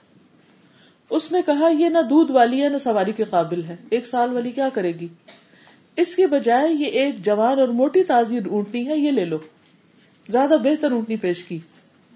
میں نے اس سے کہا، جس کا مجھے حکم نہیں وہ میں کیوں کر لے سکتا ہوں؟ مجھے اس کی اجازت نہیں۔ اور اللہ کے رسول صلی اللہ علیہ وسلم تم سے قریب ہی ہیں، اگر چاہو تو خود ان کی خدمت میں چلے جاؤ۔ اور جو کچھ مجھے دے رہے ہو انہیں جا کر پیش کر دو۔ وہ اگر آپ سے قبول کر لے تو مجھے بھی قبول ہے، اگر وہ نامنظور کر دے تو میں بھی قبول نہیں کرتا۔ یہ بھی آنےسٹی ہے نا۔ کہنے لگا، میں یہی کرتا ہوں۔ چنانچہ وہ میرے ساتھ چل پڑا۔ کہنے لگا، میں یہی کرتا ہوں۔ وہ میرے ساتھ چل پڑا اور وہ اونٹنی بھی ساتھ لے گیا جو وہ مجھے دے رہا تھا، حتیٰ کہ ہم رسول اللہ صلی اللہ علیہ وسلم کی خدمت میں پہنچ گئے۔ اس نے آپ سے کہا، اے اللہ کے نبی، آپ کا نمائندہ میرے مال کی زکات لینے کے لیے میرے ہاں پہنچا ہے اور قسم اللہ کی، اس سے پہلے نہ تو اللہ کے رسول میرے مال میں تشریف لائے ہیں اور نہ ہی ان کا کوئی نمائندہ۔ پہلے تو کبھی مجھے پتا ہی نہیں تھا کہ یہ بھی کرتے ہیں کام۔ سو میں نے اس کے لیے اپنا مال جمع کیا۔ تو اس نے بتایا کہ میرے مال میں صرف ایک بنتے مخاض یعنی ایک سال اٹھنی واجب ہے۔ اور اس عمر کا جانور نہ دودھ دیتا، نہ سواری کے قابل ہوتا ہے، تو میں نے ایک شاندار اونٹنی پیش کی، لیکن اس نے قبول کرنے سے انکار کر دیا۔ اس لیے میں خود آپ کی خدمت میں حاضر ہوا ہوں۔ آپ قبول فرما لیجیے تو رسول اللہ صلی اللہ علیہ وسلم نے اس سے فرمایا، تجھ پر وہی فرض ہے، لیکن اگر تو خوشی سے نیکی کرنا چاہے، تو اس کا اللہ تعالیٰ تجھے اجر و ثواب عطا کرے گا۔ اور ہم تجھ سے یہ قبول کر لیتے ہیں۔ اس نے کہا، اور وہ یہ رہی، اے اللہ کے رسول صلی اللہ علیہ وسلم، میں اسے لے آیا ہوں، آپ اسے قبول کر لیجیے۔ چنانچہ رسول اللہ صلی اللہ علیہ وسلم نے اس کے وصول کر لینے کا حکم دیا اور اس کے مال میں برکت کی دعا فرمائی۔ تو یہاں اب آپ دیکھ رہے ہیں کہ اس شخص کو مال سے ایسی محبت نہیں کہ اس کو دینے میں مشکل ہو، لیکن کچھ لوگوں کو تو بہت ہی مشکل ہوتی ہے۔ وہ زک... سونے پہ زکات اگر آتی ہے تو وہ بچوں میں تقسیم کر کے نام لگا کے رکھ دیتے ہیں اور زکات نہیں دیتے۔ یا دیتے بھی ہیں تو بار بار کہتے کہ اچھا اس میں تو نگ بھی ہیں اور اس میں تو کاٹ بھی ہوتی ہے سونے کی اور ٹوینٹی فور کیرٹس پہ دی جاتی ہے یا ایٹین پہ دیں گے یا ٹوینٹی ٹو پہ دیں گے اور کئی قسم کے سوال جواب اور بحث کرتے رہتے ہیں۔ اور پھر کیا جو پہنے جاتے ہیں زیور ان پہ ہوگی یا نہیں ہوگی تاکہ کسی طرح زکات سے بچ جائیں۔ اور ویسے ایک حقیقت ہے کہ انسان مال کی محبت میں ہے بھی بڑا شدید۔ کہاں یہ کہا گیا؟ وہ ان لحبل خیر شدید اور ایک اور جگہ پر فرمایا وہ تو جما۔ اللہ کو ہماری ویکنیس پتا ہے نا؟ سورت الفجر میں آتا ہے۔ اور تم مال سے بہت شدید محبت رکھتے ہو۔ تو اللہ سبحانہ تعالیٰ نے اسی محبت میں ٹیسٹ کر لیا۔ انسان ہر محبت میں آزمایا جاتا ہے۔ لیکن کچھ لوگ اللہ کے بندے ایسے ہوتے ہیں، ان کی محبت جو اللہ سے ہے، وہ اپنے مال سے بڑھ کر ہوتی۔ تو جس طرح پچھلی حدیث میں آپ نے دیکھا کہ نیند سے بڑھ کر، آرام سے بڑھ کر اللہ سے محبت، بیوی سے بڑھ کر، بستر سے بڑھ کر، اور یہاں اس کو اللہ سبحان تعالیٰ سے اس کے رسول سے ایسی محبت کہ وہ ان کے راستے میں یعنی ان کے حکم پر سب سے بہترین چیز اللہ کے راستے میں دینا چاہتا ہے۔ اب جب ہم ذرا اپنا جائزہ لیں، جب ہم کچھ خرچ کرنے لگتے ہیں تو کیا نکالتے ہیں؟ کیا نکالتے ہیں؟ کیا دیتے ہیں؟ کسی کو بھی کچھ دینا ہو، کیا دیتے ہیں؟ کیا دینے کی کوشش کرتے ہیں؟ جو سب سے بہترین چیز ہو، جو فالتو ہو۔ چلیے، کبھی فالتو بھی چلی جائے تو کوئی حرج نہیں، لیکن ہر وقت یہی مینٹلٹی بن جانا کہ جو چیز کام کی نہ ہو، بس وہی دو۔ تو یہ درست نہیں۔ لن تنالوا البر حتى تنفقوا مما تحبون۔ تم نیکی کو پہنچ نہیں سکتے، ہرگز نہیں پا سکتے۔ یہاں تک کہ وہ خرچ نہ کرو جس سے تم محبت رکھتے ہو۔ جس سے تم محبت رکھتے تو اپنی محبوب چیز کو، جب زکات کا معاملہ یا صدقات کا معاملہ ہے، تو پیاری ترین چیز کو اٹھا کر اللہ کے راستے میں، سال میں ایک دفعہ تو ضروری دے اور اس سے زیادہ اگر توفیق دے اللہ تو اور بات ہے۔ تو کچھ لوگوں کے لیے یہ کام آسان ہوتا ہے، لیکن کچھ کے لیے بڑی مشکل یقین مانیے کہ اللہ سبحانہ تعالیٰ نے دنیا میں اتنے ریسورسز پیدا کیے ہیں کہ سب لوگ آرام سے سکون سے جی سکتے ہیں۔ لیکن دنیا میں پاورٹی ریٹ کتنا بڑھتا چلا جا رہا ہے۔ کچھ لوگوں کے پاس بہت کچھ ہے اور کچھ کے پاس کھانے کو نہیں، دو وقت کی روٹی نہیں پینے کا صاف پانی نہیں۔ یہ کیوں ہے؟ کیونکہ کچھ لوگوں نے ریسورسز پر قبضہ کر لیا اور سارے کا سارا دنیا بھر سے کھینچ کے وہ اپنے ایش عشرت کے لیے اپنے پاس لے آئے۔ یا زیادہ بھی ہو تو اس کو ویسٹ کر دیا۔ کتنے لوگ جو کھانا ویسٹ کر رہے ہوتے ہیں اور باقی چیزوں کو بھی یہ پرانا ہو گئی اوور ڈیٹ ہو۔ یہ اوور ڈیٹ کے نام سے جتنا کچھ ضائع ہوتا ہے، تو آپ اندازہ ہی نہیں لگا سکتے کس قدر رسک ضائع ہوتا ہے۔ تو ایسے میں اگر سب لوگ دنیا کے صرف زکات دینے لگے، تو دنیا بھر کی پاورٹی ختم ہو سکتی۔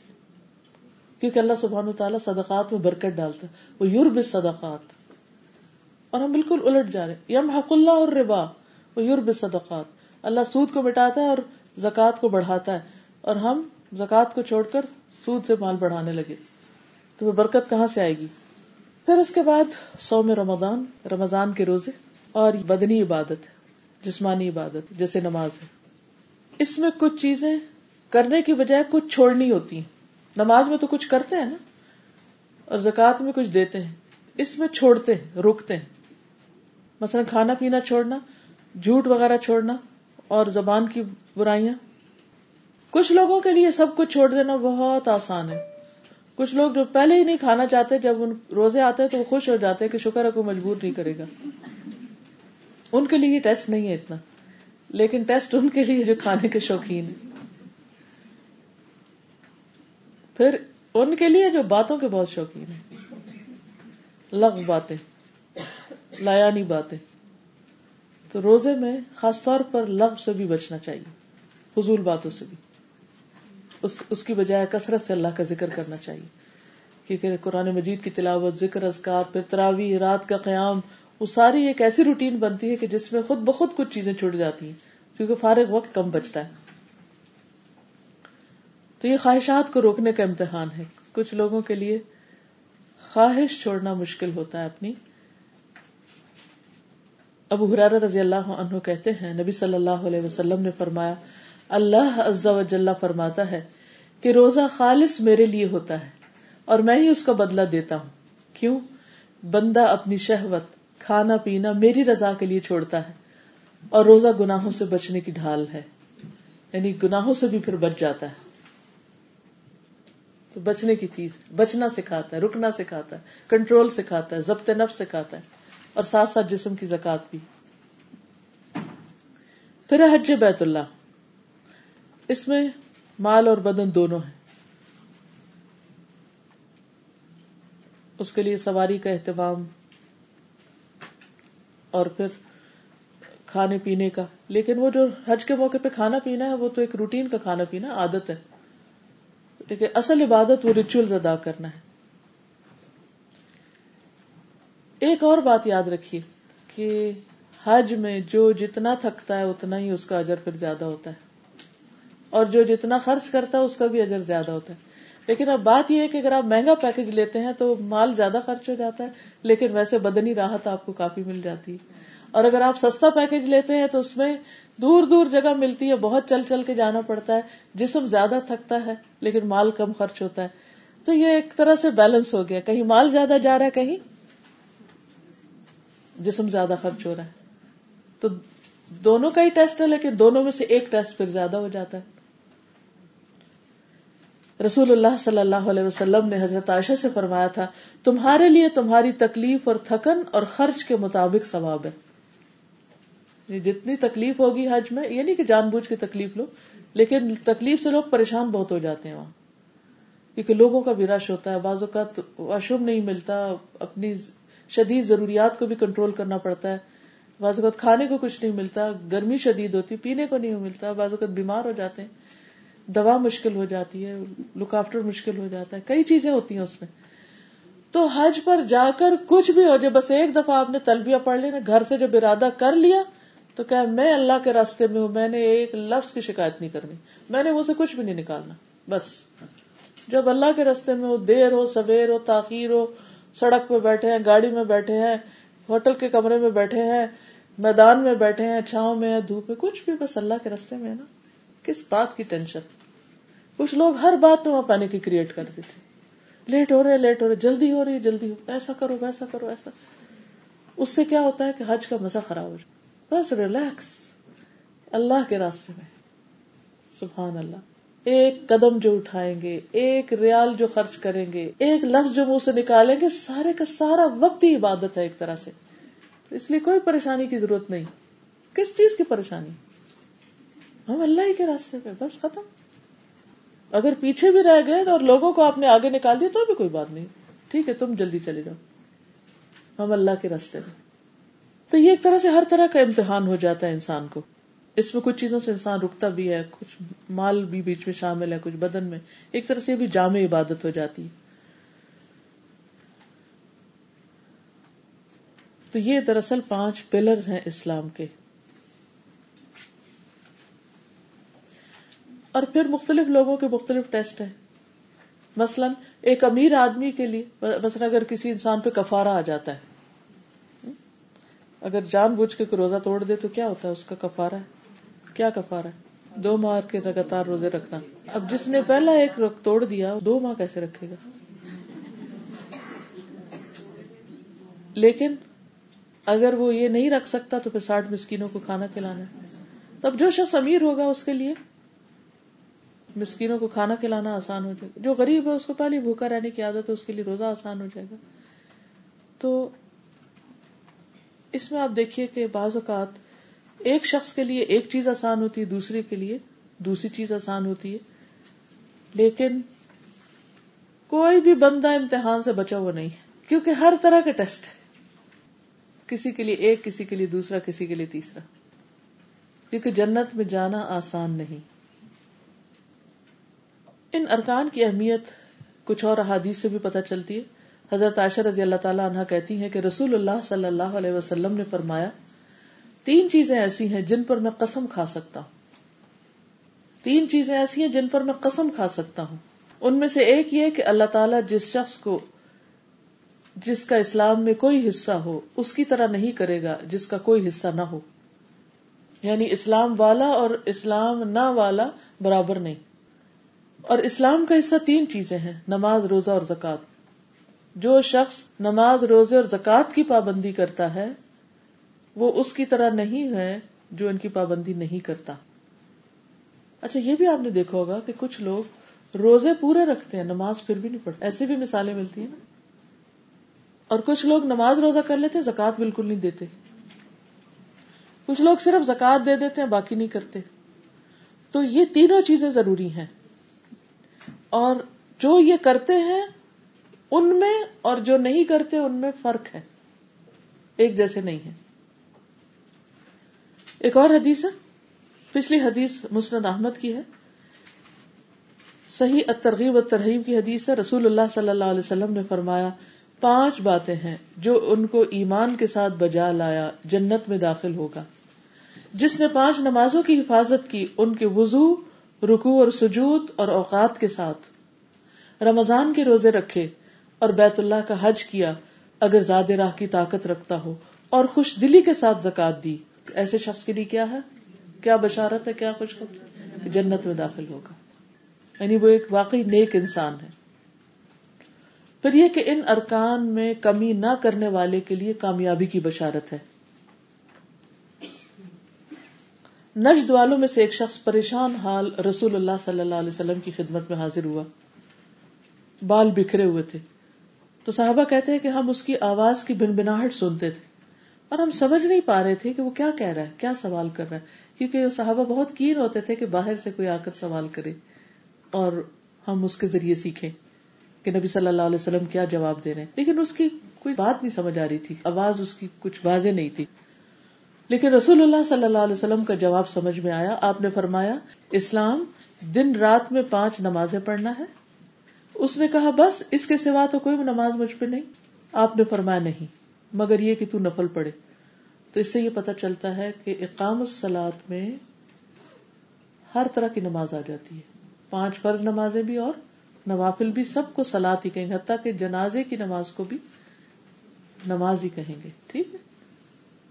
لیکن یہاں جس کی طرف اشارہ ہے، وہ دن رات کی پانچ فرض نمازیں ہیں۔ اس نے کہا، بس اس کے سوا تو نہیں، تو آپ نے نفل کی بات کی۔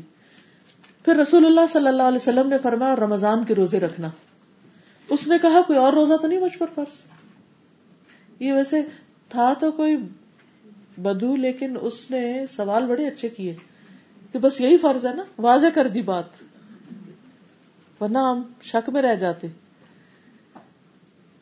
تو آپ نے فرمایا، نہیں، مگر یہ کہ تو نفل روزے رکھے۔ تو اور بات ہے۔ پھر رسول اللہ صلی اللہ علیہ وسلم نے اسے زکات کا ذکر کیا۔ وہ کہنے لگا، بس، کوئی اور صدقہ تو مجھ پہ واجب نہیں۔ آپ نے فرمایا، نہیں، مگر یہ کہ تو نفل صدقہ کرے۔ وہ شخص پیٹ موڑ کر چلا گیا۔ اور یوں کہتا جاتا تھا کہ اللہ کی قسم، میں نہ اسے بڑھاؤں گا، نہ گٹاؤں گا۔ آپ نے فرمایا، اگر یہ سچا ہے تو کامیاب ہے۔ اچھا ان ساری عبادات میں آپ دیکھیں۔ فرض نماز، نفل نماز۔ فرض روزے، نفل روزے۔ فرض زکات اور صدقات، فرض حج اور عمرہ۔ کیونکہ جب انسان کو واقعی کسی کام کی محبت ہو جاتی ہے تو وہ دل چاہتا بار بار کرے۔ کچھ لوگ ایسے ہوتے ہیں کہ جو صرف فرض پڑھنے پہ اکتفا نہیں کرتے، وہ پوری نماز پڑھتے ہیں، وہ نفل بھی پڑھتے ہیں، ہر نماز کے ساتھ بھی پڑھتے ہیں، الگ بھی پڑھتے ہیں۔ ان کا دل چاہتا ہے وہ نفل پڑھے، وہ محبت اور شوق کے ساتھ پڑھتے ہیں۔ کچھ لوگ فرض روزوں کے علاوہ نفل روزی بھی رکھتے ہیں۔ اور سموار اور جمعرات کا روزہ اور ہر مہینے میں تین روزے رکھنا جو ہے وہ دل کے کینے کو دور کر دیتا ہے۔ دلوں کی نرمی کا باعث ہوتا ہے۔ الحمد للہ لیٹلی ہم نے الہدا میں کافی اس کا اہتمام کیا۔ ماشاء اللہ اب اکثر ایسا ہوتا ہے کہ سوموار کے دن کسی کو کچھ آفر کرے تو کہتے ہیں میں روزے سے ہوں۔ تھرسڈے کو بھی اسی طرح۔ یعنی ایک پورا ایک جیسے کہتے ہیں نا کہ ایک ٹرینڈ چل پڑا ہے۔ اور خوشی خوشی۔ تو یہ سب محبت کے سودے کیونکہ محبت ایسی چیز ہے کہ جس کی وجہ سے عمل میں مشکل نہیں ہوتی۔ انسان خوشی سے پھر کرتا ہے ایکسٹرا کرنا چاہتا ہے۔ دیکھیں نا، جب کسی انسان سے محبت ہوتی ہے تو آپ اس کے ساتھ وہ معاملہ نہیں کرتے جو آپ دوسروں کے ساتھ کر رہے ہوتے ہیں۔ اس کی طرف آپ خود بڑھتے ہیں ایکسٹرا قدم اٹھاتے ہیں۔ پھر اسی طرح یہ ہے کہ ایک اور شخص نبی صلی اللہ علیہ وسلم کی خدمت میں حاضر ہوا، وہ بنو قزا کا تھا۔ اور عرض کیا، میں گواہی دیتا ہوں کہ اللہ کے سوا کوئی معبود نہیں اور آپ اللہ کے رسول ہیں۔ پانچ نمازیں پڑھتا ہوں، رمضان کے روزے رکھتا ہوں اور اس کا قیام بھی کرتا ہوں یعنی رمضان میں ترابی پڑھتا ہوں اور زکات بھی دیتا ہوں۔ رسول اللہ صلی اللہ علیہ وسلم نے فرمایا، جو شخص ان اعمال پر فوت ہوا، وہ صدیقین اور شہداء میں سے ہے۔ اتنا بڑا اجر ہے۔ بس ان فرائض کی پابندی کر لو۔ اب آپ دیکھیے، کامیابی کی بشارت، جنت کی بشارت اور صدیقین اور شہداء میں سے ہونے کی بشارت۔ تو یہ جو پانچ ارکان ہیں، یہ کوئی معمولی چیز نہیں ہے۔ یہ بہت اہم چیز ہے اور لوگوں نے انہیں کو ایک ہلکا کر دیا نگاہوں میں۔ پھر اسی طرح جنت کے آٹھوں دروازوں سے داخل ہونے کا ذریعہ ہے نبی صلی اللہ علیہ وسلم نے فرمایا، جو شخص اللہ کی عبادت اس طرح کرے کہ اس کے ساتھ کسی کو شریک نہ ٹھہرائے، نماز قائم کرے زکات ادا کرے، بات سنے اور مانے، تو اللہ تعالیٰ اسے جنت کے آٹھوں دروازوں میں سے داخل ہونے کا اختیار دے دیں گے۔ کہ جیسے چاہو داخل ہو جاؤ۔ یہ تمہارا گھر ہے۔ تم امتحان میں پاس ہو کے آ گئے پھر یہ جنت میں پہنچانے والے عمل ہے معاذ بن جبل کہتے ہیں، انہوں نے فرمایا کہ میں ایک سفر میں نبی صلی اللہ علیہ وسلم کے ساتھ تھا۔ ایک دن جب ہم چل رہے تھے تو میں آپ کے قریب ہو گیا۔ میں نے عرض کیا، یا رسول اللہ صلی اللہ علیہ وسلم، مجھے ایسا عمل بتا دیجیے جو مجھے جنت میں لے جائے۔ جنت کا شوق ہے نا؟ اور جہنم سے دور کر دے۔ آپ نے فرمایا تو انہیں بڑی عظیم بات پوچھی۔ گریٹ کوشچن اور جس کے لیے اللہ آسان کر دے، اس کے لیے بہت آسان ہے۔ تو جنت میں پہنچانے والا عمل کیا ہے؟ تو اللہ کی عبادت اس طرح کرے کہ اس کے ساتھ کسی کو شریک نہ کرے۔ اب نماز میں آپ دیکھیے کیا ہے۔ قیام ہے رکو ہے، سجدہ ہے، دعا ہے۔ تو یہ سب کچھ کس سے کرے انسان؟ صرف اور صرف اللہ سے۔ اور نماز قائم کرے زکات ادا کرے، رمضان کے روزے رکھے اور بیت اللہ کا حج کرے۔ لیکن یاد رکھیے کہ جو جو قیامت قریب آتی جائے گی، ان چیزوں کے اندر بھی کمی آ جائے گی۔ حتیٰ کہ ایسے لوگ بھی ہوں گے جن کو پورا کلمہ بھی نہیں آتا ہوگا۔ ابن ماجہ کی روایت ہے حذیفہ بن امان سے کہ رسول اللہ صلی اللہ علیہ وسلم نے فرمایا، کپڑے کے بیل بوٹوں کی طرح اسلام مٹتا جائے گا۔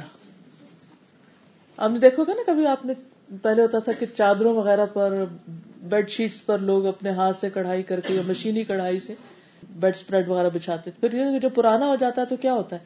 آہستہ آہستہ دھاگے ادڑنے لگتے ہیں، پھول مٹنے لگتے ہیں، یہ پینٹ ہوتا ہے کلر فیڈ ہو جاتا ہے۔ فرمایا اسی طرح اسلام کی جو خوبصورت چادر ہے، اس کے جو نقش و نگار ہیں، وہ دھیمے پڑنے لگیں گے، مٹنا شروع ہو جائیں گے۔ حتیٰ کہ یہ بھی معلوم نہ ہوگا کہ نماز، روزہ، قربانی اور صدقہ کس کو کہتے ہیں۔ یہ حال ہو جائے گا لوگوں کا۔ وہ اپنے آپ کو مسلمان سمجھ رہے ہوں گے۔ ایک رات میں اللہ عزا وجاللہ کی کتاب کو مٹا دیا جائے گا یعنی اس کے الفاظ ختم۔ اور زمین میں ایک آیت بھی باقی نہ رہے گی۔ لوگوں میں سے جو بوڑھے مرد اور بوڑھی خواتین بچیں گی، بوڑھے مرد اور بوڑھی خواتین، وہ کہیں گے، ہم نے اپنے ابا و اجداد کو یہ کلمہ لا الہ الا اللہ کہتے سنا اور ہم بھی کہہ رہے ہیں۔ بس، صرف ان کے پاس یہ ہوگا، کچھ بھی نہیں اور۔ ایسی جہالت کا بھی دور آنے والا ہے۔ تو اس لیے اللہ تعالیٰ کا شکر ادا کرنا چاہیے کہ اللہ نے ہمیں ایسے ماحول، ایسے گھر، ایسے لوگوں کے بیچ میں پیدا کیا کہ جنہیں یہ ساری باتیں معلوم ہے اور ان کو سیکھ رہے تو ان میں سے ایک ایک کی تفصیل کو خوب جانیے کہ شہادتین کے تقاضے کیا ہیں، نماز کا طریقہ کیا ہے، اس کے واجبات کیا ہیں، ارکان کیا ہیں اور مکملات کیا ہیں۔ مکملات کا مطلب وہ کون سی چیزیں، وہ کون سی شرائط ہیں جن سے نماز کی تکمیل ہوتی ہے۔ اگر وہ پوری نہ ہو تو نماز نہیں ہوتی جیسے وضو وغیرہ تہارت ہے، پاکیزگی ہے، قبلے کا رخ ہے۔ ٹھیک ہے؟ اور اس کا صحیح پروننسیشن ہے پھر خوشبو خزو وقت کی پابندی ہے۔ ان سب چیزوں کے بارے میں اچھی طرح پتا ہونا چاہیے۔ یہ نہیں کہ بس جس وقت دل چاہا، جیسا تیسا وضو کیا، جیسی تیسی نماز پڑھی، بات ختم۔ ایسا نہیں ہونا چاہیے۔ تو اللہ نہ کرے کہ ہماری زندگی میں وہ وقت آئے اور ہماری جنریشن کی زندگی میں کہ جس میں وہ کلمے کے سوا انہیں کچھ یاد نہ لیکن آپ دیکھیے کہ کچھ کچھ علاقوں میں ایسے حالات گزر بھی چکے ہیں کہ جہاں قرآن کو عربی میں لکھنا بالکل منع کر دیا گیا۔ میں خود ایسی خواتین سے ملی ہوں، گلاسکو سے میں ٹرکی گئی تھی۔ پی ایچ ڈی کے دوران مجھے اسٹڈیز کے سلسلے میں یونیورسٹی نے بھیجا تھا، میرا اسٹڈی ٹور تھا۔ تو اس میں ترکی میں ہم حضرت ایوب انصاری رضی اللہ تعالیٰ عنہ کے خبر ہے ایک جگہ پر۔ انہوں نے کستنتنیا کی طرف جہاد کیا تھا، وہیں ان کی ڈیتھ ہو گئی تھی، تو پھر انہیں کو وہیں دفن کیا گیا تھا۔ بہرحال، وہاں پر ہمارا جانا ہوا تو کچھ خواتین وہاں پر بیٹھی ہوئی تھی تو ان سے بات چیت ہوئی۔ تو میرے پاس شاید دعاؤں کی کتاب تھی، تو انہیں اس میں سے کچھ بھی نہیں پڑھنا آتا تھا۔ تو ان کے پاس ٹرکش میں لکھی ہوئی چھوٹی چھوٹی کچھ چیزیں تھی تو انہوں نے بتایا کہ ہمیں عربی میں قرآن نہیں آتا پڑھنا۔ کیونکہ جب کمال اتا ترک کا وقت تھا تو بالکل عربک پرنٹنگ بند کر دی گئی تھی۔ اس کا پڑھنا، لکھنا اور اسی طرح باقی چیزیں بھی آزان کی آواز باہر نہیں آتی تھی۔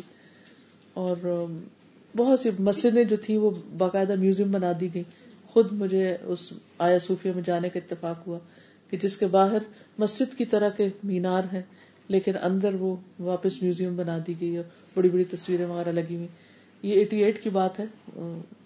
تو ریسنٹلی نہ میرا جانا ہوا، نہ مجھے معلوم ہے کہ کیا حالات ہیں، لیکن اس وقت وہ بوڑھی بوڑھی خواتین تھی جن سے میری ملاقات ہوئی اور ان کو واقعی لا الہ الا اللہ کے سوا اور نماز کے چند الفاظ کے سوا عربی میں کچھ بھی نہیں آتا تھا۔ اسی طرح جو رشیا میں جو علاقے مسلمان اسٹیٹس تھیں اور جب رشین انقلاب آیا اور سوشلسٹ رجیم آئی، تو اس کے بعد لوگ تہ خانوں میں چھپ چھپ کے نمازیں پڑھتے تھے اور خود اپنے ہی رشتے داروں سے بازو کا چھپ چھپ کے قرآن پڑھتے تھے۔ اور کچھ عرصے کے بعد ان کے پاس اب بھی جب یہ اسٹیٹس آزاد ہوئی ہیں اور کچھ لوگوں سے بات چیت ہوتی رہتی ہے کہ وہاں پر لوگوں کے اندر اسلام کا دین کا کیا حال ہے، تو یہ بتاتے ہیں کہ بڑی بوڑھیوں کو تو پھر بھی کچھ کلمہ وغیرہ اور کچھ چیزیں پتا ہے کہ جو انہوں نے اپنے آبا و اجداد سے سنی تھی۔ ینگر جنریشن کے پاس کوئی ڈائریکشن نہیں ہے۔ لیکن الحمد للہ بہت سی ایسی تبلیغی جماعتیں اور ایسے لوگ جاتے ہیں اور جا کے سکھا بھی رہے ہیں۔ کچھ وہاں سے اسٹوڈینٹس مختلف اسلامک یونیورسٹیز وغیرہ میں جا رہے ہیں، اس مسلم اداروں میں جا رہے ہیں کہ جن کو سیکھنے کا موقع ملے۔ ہمارے پاس بھی پاکستان میں ایک اسٹوڈینٹ تھی، الوداع میں۔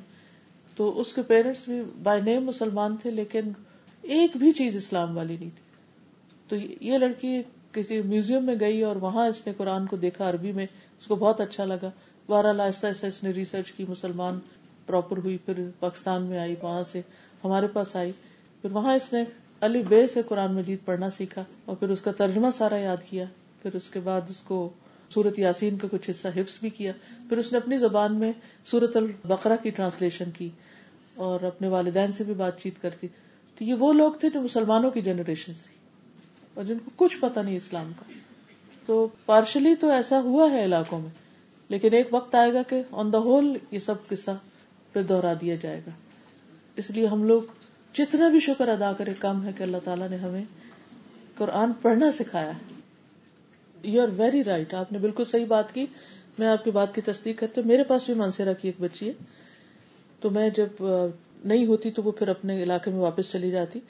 تو پچھلے دنوں میں جب اپنے ٹریولنگ سے واپس گئی تو میں نے پوچھا، تمہارے دن کیسے گزرے؟ تو کہنے لگی کہ میں جب اپنے گاؤں میں واپس گئی ہوں تو میں نے آس پاس کے علاقے کے بچوں کو اکٹھا کیا اور ان کو میں نے پوچھا۔ سات سال، دس سال کے بچے جو نہ اسکول جاتے ہیں، نہ کسی مسجد، کہیں بھی نہیں۔ اور وہ مسلمانوں کے بچے ہیں۔ کہتی میں نے ان سے پوچھا کہ تم کون ہو؟ تو کہنے لگے مسلمان ہے میں نے کہا اچھا کلمہ سناؤ۔ کہتی، کسی کو کلمہ نہیں آتا تھا۔ نماز نہیں آتی تھی۔ قرآن نہیں آتا تھا۔ تو مجھے اس قدر پریشانی ہوئی کہ یہ ساری پود جب اس جہالت کے ساتھ اٹھے گی تو وہ کس قسم کے اسلام پر ہوگی؟ اور پھر وہ بڑے ہو کر کیا کرے گی جب ان کے پاس نہ روزگار ہوگا، نہ کچھ اور؟ اور پھر جو کچھ ہو رہا ہے ملک میں، انہی چیزوں کا تو نتیجہ ہے، اسی جہالت کا۔ کہ اسلام کے نام پر وہ کام کیے جا رہے ہیں جو اسلام نہیں سکھاتا تو اسلام کو بھی ایک طرح سے بدنام کرے تو اللہ تعالیٰ آپ لوگوں کو جزائے خیر دے کہ جو اس طرح کے پروجیکٹس کرتے رہتے ہیں اور کوششیں کرتے رہتے ہیں اور کچھ نہ کچھ جہاں بھی، ضروری نہیں کہ کسی ایک ملک میں دوسرے، جہاں اللہ توفیق دے، جہاں موقع ملے ہمیں سے ہر ایک کی فرض بنتا ہے کہ ہم کوئی نہ کوئی ایسا اپنی زندگی میں کام کریں۔ کیونکہ سب سے بہترین کام علم کا سکھانا ہے۔ اللہ سبحان و تعالیٰ نے جو پہلی وہی نازل کی اقرا پڑھو۔ اور اہل علم کا ذکر جیسے میں نے ابھی کیا کہ اللہ سبحان تعالیٰ نے اپنے ساتھ ذکر کیا ان کا۔ اور راہ خون فی العلم۔ ایسے بہت سی مثالیں آپ کو ملیں گی کہ مسلمانوں کی اولاد، لیکن ان کو بیسکس نہیں پتا، نماز کے اوقات نہیں پتا، نماز کی شرائط نہیں پتا، وضو کا طریقہ نہیں پتا، تیمم نہیں پتا۔ ابھی ہماری کچھ ٹیمز ہاسپٹل میں جانا شروع ہوئی ہیں۔ تو ہم نے ان کو ہوم ورک دیا تھا کہ جا کے وہ مریضوں کو نماز پڑھنے کا طریقہ بتائیں کہ تیمم کر سکتے ہیں۔ تو ان کو نہیں پتا کہ تیمم کیا ہوتا ہے۔ لوگوں کو جرابوں کے مسئلے کا نہیں پتا۔ لہٰذا وہ کہتے ہیں، وضو نہیں ہے تو نماز کیسے پڑھے بہت سے لوگ صرف اس شرم و حیا میں کہ انہیں طریقہ نہیں آتا۔ وضو کا یا نماز کا تو وہ لوگوں کے سامنے نہیں پڑھتے۔ یعنی کچھ لوگ گھروں میں پھر بھی کچھ کچھ پڑھ لیتے ہیں تو کسی مجلس میں تو نہیں پڑھتے۔ اس کی صرف ایک وجہ یہ نہیں ہوتی کہ وہ کسی آروگینس سے نہیں پڑھتے، وہ شرم کے مارے نہیں پڑھ رہے ہوتے، کیونکہ انہیں پڑھنی نہیں آتی نماز۔ وہ ڈر کے مارے کے لوگ کہیں گے، یہ کیا پڑھ رہے ہیں؟ کچھ لوگ اتنی خیر ہے ان کے اندر، صرف بتانے کی دیر۔ تو اس لیے ہم میں سے ہر ایک کا فرض بنتا ہے کہ اپنے طور پر جو بھی اللہ نے اس کو نعمت دی ہے یعنی کہ علم کی یا جو بھی، تو ضرور آگے سے آگے پہنچائے خیر حکم بنتا علم القرآن و بہترین ہے تم میں سے وہ لوگ جو قرآن سیکھیں اور سکھائیں۔ اب اگر ہمیں یقین ہو کہ یہ اللہ کے رسول صلی اللہ علیہ وسلم نے فرمایا ہے اور واقعی بہترین ہے، تو ہمیں ہرس لگ جائے کہ ہم کیوں نہ کریں یہ کام۔ کرنے کے لیے بس صرف محنت چاہیے ہوتی ہے اور تھوڑی اپنے اپنے وہ نفس کے خلاف بازو کا جہاد ہوتا ہے بازو کا جسم کے اگینسٹ ہوتا ہے بازو کا کچھ اور مجبوریاں ہوتی ہیں، تو ان سب کے اندر سے اپنے آپ کو باندھ کے رکھنا۔ کہتے نا، مضبوطی سے پکڑنا اور وہ جو ڈاڑے ہیں، ان سے پکڑ کے رکھنا کہ بس یہ نہ چھوٹے چاہے دنیا چھوٹ جائے مجھ سے۔ کیونکہ اللہ سبحان تعالیٰ ہر اس چیز میں ٹیسٹ کرتے ہیں جو آپ کے پاس بطور نعمت ہوتی ہے کہ اب کیا کرتے ہو؟ سرا سے بھی اور درا سے بھی۔ کبھی نعمتیں زیادہ دے کے، آرام زیادہ دے کر تو بندہ اس میں بھی سلپ ہو جاتا ہے اور کبھی تکلیف دے کر کے اب کیا کرتے ہو؟ تو اس لیے اس سے پہلے کہ کوئی ایسا وقت ہے اس سے پہلے کہ کوئی ہماری اولادوں میں سے اس قسم کی مشکل میں پڑے، ہم اپنے طور پر میکسیمم ایفرٹ لگا لیں۔ تو پھر آپ دیکھیے کہ حدیث بہت چھوٹی سی ہے، لیکن بہت بڑی یاد دہانی ہے۔ اور سب سے پہلے میں پھر دہرانے لگی ہوں کچھ اور چیزوں کے ساتھ شہادتین ہے نبی صلی اللہ علیہ وسلم جو اہم باتیں ہوتی تھی ان کو کم از کم تین دفعہ کہتے اب میں تیسری دفعہ یہ باتیں کرنے لگی ہوں۔ ایک دفعہ الفاظ کے ساتھ ساتھ خلاصہ، دوسری دفعہ احادیث کے ساتھ۔ اور اب پھر ایک جنرل سی اور کچھ احادیث مزید اور آیات کے ساتھ بات کروں گی، تاکہ راسخ ہو جائے یہ بات اچھی طرح دل میں۔ تو سب سے پہلی چیز کیا ہے؟ شہادتین۔ اس بات کی گواہی کیوں ضروری ہے کہ اللہ ایک ہے اور محمد صلی اللہ علیہ وسلم اس کے رسول ہیں؟ اور صرف میرے اور آپ کے لیے نہیں، سارے انسانوں کے لیے ضروری ہے یہ۔ قرآن مجید میں اللہ تعالیٰ فرماتے ہیں سورت العراف میں، یا الناس انی رسول اللہ الیکم جميعا یا ایوہ الناس انی رسول اللہ الیکم جميعا اے لوگو، کون اے لوگو؟ سب، عرب، اجم۔ میں تم سب کی طرف اللہ کا رسول ہوں۔ وہ صرف ہمارے لیے نہیں آئے تھے، سب انسانوں کے لیے آئے۔ اللہ لہو ملک السماوات والارض، جس کے لیے آسمان و زمین کی بادشاہت۔ لا الہ الا ہو جس کے سوا کوئی الہ نہیں۔ ہوا یحیی و یمیت، وہ زندہ کرتا ہے اور موت دیتا ہے۔ فآمنوا باللہ ورسولہ النبی الامی، تو ایمان لاؤ اللہ پر اور اس کے نبی امی پر۔ اس کے رسول نبی امی پر اللہ یؤمن باللہ و کلماتی ہی جو اللہ پر اور اس کے کلمات پر ایمان رکھتا ہے۔ واتبعوہ، اور اس کی پیروی کرو، اتباع کرو، لعلکم تہتدون، تاکہ تم ہدایت پا جاؤ۔ تو یہ میسج سب کے لیے ہے۔ اور کس کی طرف سے ہے؟ اللہ کی طرف سے ہے۔ اللہ تعالیٰ نے خود حکم دیا آمین باللہ و رسول نبی الامی۔ اور پھر وتبیو مزید تاکید بھی کر دی۔ یہ ہوگا تو ہدایت پر ہو۔ اس کے برعکس، سورت الفت آئے تھرٹین میں فرمایا وہ ملم یؤمن باللہ و رسول ہی اعتدنا للکافرین سعیرا جو شخص اللہ اور اس کے رسول پر ایمان نہ لایا، جو نہیں لائے گا، تو یقیناً ہم نے کافروں کے لیے بھڑکتی آگ تیار کر رکھی ہے۔ آگ آگ۔ تصور میں لائیے آگ۔ تو ایمان لانا اور نہ لانا برابر نہیں ہے۔ ایسا نہیں کہ اچھا کچھ لوگ ایمان لے آئے تو ٹھیک ہے، اور جو نہیں لائے تو بھی خیر ہے، کوئی بات نہیں۔ نہیں۔ اگلا مرحلہ بہت مشکل ہے۔ اور جو ہی انسان کی آنکھیں بند ہوں گی، قبر میں پہنچے گا، تو پہلا سوال کیا ہوگا؟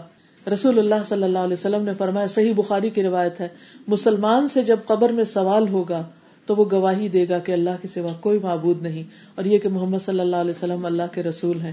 اللہ تعالیٰ کے ارشاد، یثبت اللہ الذین آمنوا بالقول الثابت فی الحیات الدنیا و فی الاخرہ کا یہی مطلب ہے کہ اللہ اس قول قول ثابت کے ذریعے دنیا اور آخرت میں ایمان والوں کو استقامت دے گا جما دے گا کہ وہ حق بات کہہ سکے۔ جیسے وہ دنیا میں کہتے تھے، قبر میں بھی جواب دیں گے جب ان سے۔ وہ تین سوال پوچھے جائیں گے نا، کیا؟ من ربو کا ماں دینو کا اور پھر حضور صلی اللہ علیہ وسلم کے بارے میں۔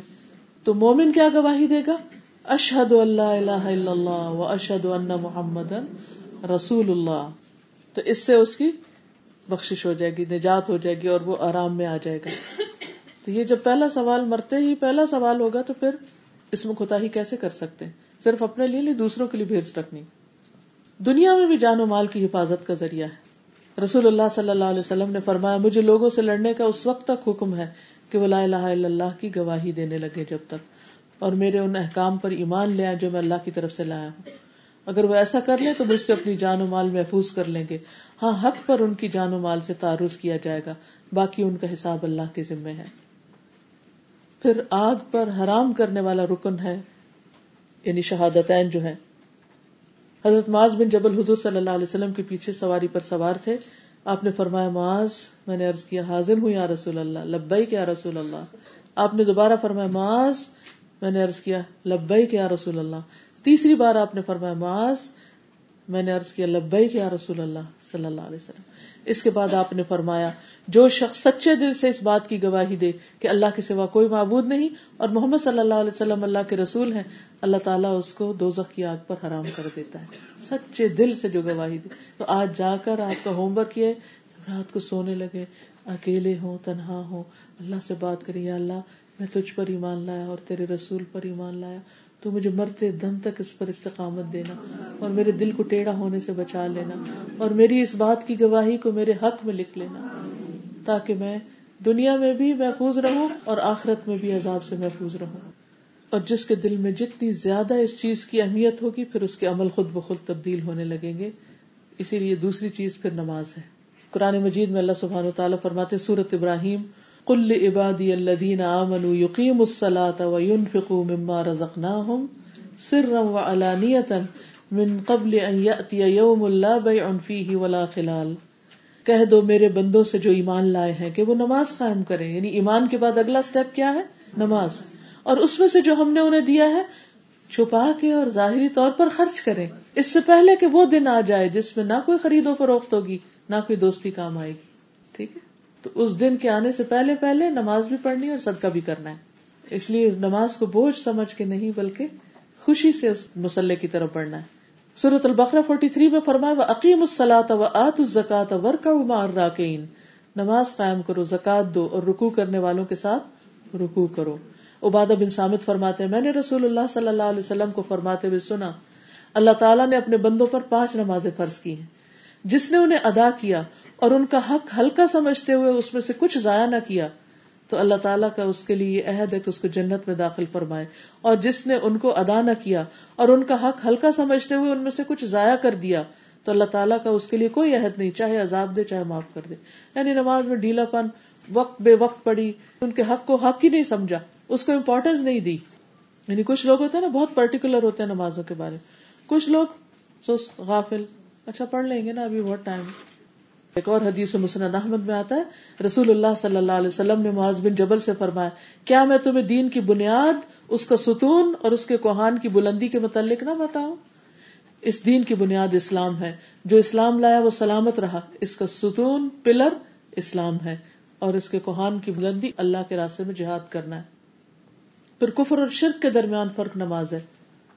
ان بین الرجل و بین الشرک والکفر ترک الصلاۃ انسان اور اس کے کفر اور شرک کے درمیان فرق نماز کی وجہ سے۔ رسول اللہ صلی اللہ علیہ وسلم نے فرمایا، ہمارے اور مشرقین اور کافرین کے درمیان فرق کرنے والی چیز نماز ہے۔ جو شخص نماز چھوڑ دیتا ہے، وہ کفر کرتا ہے۔ جان بوجھ کے نماز چھوڑنے والے سے اللہ تعالیٰ کی ذمہ داری ختم۔ نبی صلی اللہ علیہ وسلم نے فرمایا، جان بوجھ کر نماز مت چھوڑا کرو۔ اس لیے کہ جو شخص جان بوجھ کے نماز چھوڑتا ہے، اس سے اللہ کی ذمہ داری ختم ہو جاتی ہے۔ کس چیز کی ذمہ داری؟ اس کو بخش دے۔ نبی صلی اللہ علیہ وسلم نے فرمایا، جس کی نماز فوت ہو گئی بس گویا اس کا مال اور اولاد فنا ہو گیا۔ ایک اور بات میں اثر کا وقت کا بات آتی ہے کہ جس کی سلاۃ البستہ فوت ہو گئی، اس کا گویا گھر اور گھر والے دونوں ہی تباہ ہو گئے۔ اب سوچیے تھوڑی دیر کے لیے کہ اگر کسی کو ایسی نیوز ملے کہ گھر بھی گر گیا اور گھر کے لوگ بھی سارے مر گئے اس میں، تو اس کا حال کیا ہوگا؟ وہ صدمہ تو اس کو زندگی بھر نہیں بھولے گا اور نماز ایک کے بعد ایک چھوڑتا چلا جا۔ نمازیں فوت ہوتی چلی جا رہی ہیں اس کے اوپر کوئی غم نہیں، دکھ نہیں، پریشانی نہیں۔ پھر جان بوجھ کے نماز چھوڑنے کا کیا گنا ہے؟ رسول اللہ صلی اللہ علیہ وسلم نے فرمایا، یہ مسند احمد کی روایت ہے سکس سکس فائیو نائن جو شخص نشے کی وجہ سے ایک مرتبہ نماز چھوڑ دے، تو اس کی مثال ایسے ہے جیسے اس کے پاس دنیا اور اس کی ساری نعمتیں تھی جو اس سے چھین لی گئی اتنا بڑا نقصان۔ اور جو شخص نشے کی وجہ سے چار نمازیں چھوڑ دے تو اللہ پر حق ہے کہ اسے تینت الخبال میں سے کچھ پلائے۔ کسی نے پوچھا، یا رسول اللہ تینت الخبال کیا ہے؟ فرمایا، اہل جہنم کا نچڑا و خون اور پیت۔ چار نمازیں جان کے چھوڑنے والے کی سزا بتائی گئی۔ قرآن مجید سے بھی پتا چلتا ہے کہ نماز چھوڑنا اہل جہنم کی علامت ہے۔ سورت المدثر میں آتا ہے نا، ما صلاح کا کم فی سقر قالو، لم نکو من المسلین جب ان سے پوچھا جائے گا کہ تمہیں جہنم میں کیا چیز لے گئی تو وہ کیا کہیں گے؟ ہم نماز نہیں پڑھتے تھے، اللہ اکبر۔ سوچیے اپنے ان جاننے والوں کے بارے میں کہ جو اچھے بلے صحت مند ہو کر نماز کے قریب نہیں جاتے، کہ ان کا کیا حال ہونے والا ہے۔ کتنا ضروری ہے کہ ان کو پیار، محبت سے سمجھایا جائے اور توبہ کے لیے کہا جائے۔ کیونکہ کھیل نہیں، اللہ نے دنیا میں اپنے عبادت کے لیے بھیجا ہمیں۔ اور اگر ہم وہی نہیں کر رہے تو پھر کیا کیا ہم نے؟ رسول اللہ صلی اللہ علیہ وسلم نے فرمایا، اسلام کی نشانیاں ایک ایک کر کے ختم ہو جائیں گی۔ بس جب ایک ختم ہوگی تو لوگ اس سے ملک نشانی کو پکڑ لیں گے۔ سب سے پہلے حکم کی نشانی ٹوٹے گی اور سب سے آخر میں نماز کی۔ یعنی حکم کی نشانی یعنی کہ مسلمانوں کی وہ اسٹیٹ ہے، وہ تتر بتر ہو جائے گی۔ اس کے بعد روزہ۔ قرآن مجید میں اللہ تعالیٰ فرماتے یا منو کتب علیکم الصیام۔ اے ایمان والو، تم پر روزے لکھ دیے گئے، فرض کر دیے گئے۔ یہ تمہاری چوائس نہیں ہے اب؟ کما کتب الدین من قبل جیسے تم سے پہلے لوگوں پہ فرض کیے گئے تھے۔ لعلکم تتقون، تاکہ تم بچ جاؤ، عذاب سے بچ جاؤ، سزا سے بچ جاؤ۔ تقوا گناہوں سے بچنے کا نام ہے، تاکہ انسان سزا سے بچ سکے۔ رسول اللہ صلی اللہ علیہ وسلم نے فرمایا، اللہ تعالیٰ فرماتا ہے، انسان کا ہر نیک عمل خود اسی کے لیے مگر روزہ خاص میرے لیے میں ہی اس کا بدلہ دوں گا۔ روزہ گناہوں سے ڈھال ہے۔ اگر کوئی روزے سے ہو تو اسے فوش گوئی نہیں کرنی چاہیے، شور نہیں مچانا چاہیے۔ اگر کوئی شخص اس کو گالی دے یا لڑنا چاہے تو اس کا جواب صرف یہ ہو کہ میں ایک روزے دار آدمی ہوں۔ اس ذات کی قسم جس کے ہاتھ میں محمد صلی اللہ علیہ وسلم کی جان ہے۔ روزے دار کے منہ کی بو اللہ تعالیٰ کے نزدیک مشک کی خوشبو سے بھی زیادہ بہتر ہے۔ روزے دار کو دو خوشیاں حاصل ہوتی ہیں، ایک جب وہ افطار کرتا ہے اور دوسرے جب وہ اپنے رب سے ملاقات کرے گا۔ تو اپنے روزے کا ثواب اس وقت اس کو دیا جائے گا جسے پا کے وہ خوش ہو جائے گا۔ کیونکہ ہم میں سے ہر شخص اللہ سے ملنے والا ہے نا قیامت کے دن۔ ہمارا تو اس پر بھی یقین نہیں کہ جا کے کھڑے ہونا ہے۔ الا ربی کا یوم دن المساق۔ فلا صدق ولا صلاح ولا کن کدا وطول پھر سینے کے کینے کو دور کرنے کا ذریعہ ہے۔ انسان کے اندر ایک راحت ہو جاتی ہے روزہ رکھ کے۔ ابن عباس سے روایت صحیح ترغیب و ترغیب کی روایت ہے one zero three five one zero three two کہ رسول اللہ صلی اللہ علیہ وسلم نے فرمایا، صبر کے مہینے کے روزے ماہ رمضان کے اور ہر مہینے کے تین روزے رکھنا سینے کے کینے کو دور کر دیتا ہے۔ یعنی رمضان کے روزے رکھ کر سال کے باقی مہینوں میں تین روزے یعنی ایام بیس کے خاص طور سینے کا کینا دور کر دیتا ہے، دل ہلکا کر دیتا ہے۔ ابو اماما کہتے ہیں، نبی صلی اللہ علیہ وسلم نے فرمایا، روزہ ڈھال ہے اور مومن کے قلعوں میں سے ایک قلعہ ہے یعنی وہ بچ جاتا ہے، محفوظ ہو جاتا ہے اس میں آ کر۔ ایک اور جگہ پر فرمایا، صحیح بخاری کی روایت ہے، جو شخص اللہ کی راہ میں ایک دن بھی روزہ رکھے، اللہ اس کو دوزخ سے ستر برس کی مسافت کے برابر دور کر دیتا ہے۔ جہنم سے اتنا دور چلا جاتا ہے انسان۔ ایک اور روایت میں سو سال کا ذکر آتا ہے۔ ڈپینڈ کرتا ہے کہ کس کے روزے کی کوالٹی کیا تھی، یا گرمیوں کے دن کا رکھا، یا سردیوں کے دن کا رکھا۔ نبی صلی اللہ علیہ وسلم نے فرمایا، جس نے اللہ کی راہ میں ایک دن کا روزہ رکھا اللہ تعالیٰ اس کے اور دوزخ کے درمیان ایسی خندق بنا دیتا ہے جیسے زمین و آسمان کے بیچ میں فاصلہ ہے۔ یعنی جہنم کراس کر کے اس کو پکڑ نہیں سکے گی پھر روزے کی حالت میں فوت ہونے کا اجر۔ رسول اللہ صلی اللہ علیہ وسلم نے فرمایا، جس کی زندگی کا خاتمہ ہو اور اس نے اللہ سے ثواب حاصل کرنے کی امید میں روزہ رکھا ہو، وہ جنت میں داخل ہوگا پچھلے دنوں میں مانچسٹر میں تھی، تو وہاں ایک بہن کی وفات ہوئی۔ جمعے کے دن جب روزہ بس افطاری کیا تھا انہوں نے اور شاید رات ستائیسویں کی آ رہی تھی۔ تو ایسے بھی خوش قسمت ہوتے ہیں کہ جو اتنی نیکیوں کے بیچ میں اللہ سے جا ملاقات کرے پھر اسی طرح زکوٰۃ کی اہمیت ہے۔ قرآن مجید میں اللہ تعالیٰ نے بے شمار مقامات پر زکوٰۃ کو سلاد کے ساتھ ذکر کیا۔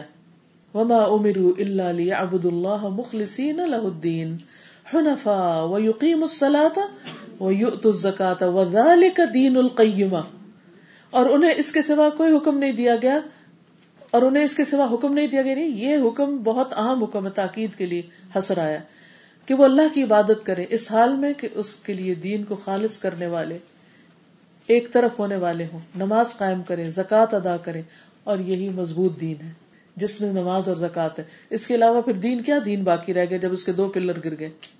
جابر رضی اللہ عنہ سے مروی ہے۔ صحیح ترغیب و ترغیبی کی روایت ہے۔ سیون فور تھری کہ ایک شخص نے کہا، اے اللہ کے رسول صلی اللہ علیہ وسلم، اگر کوئی شخص اپنے مال کی زکوٰۃ ادا کرے تو کیسا ہے؟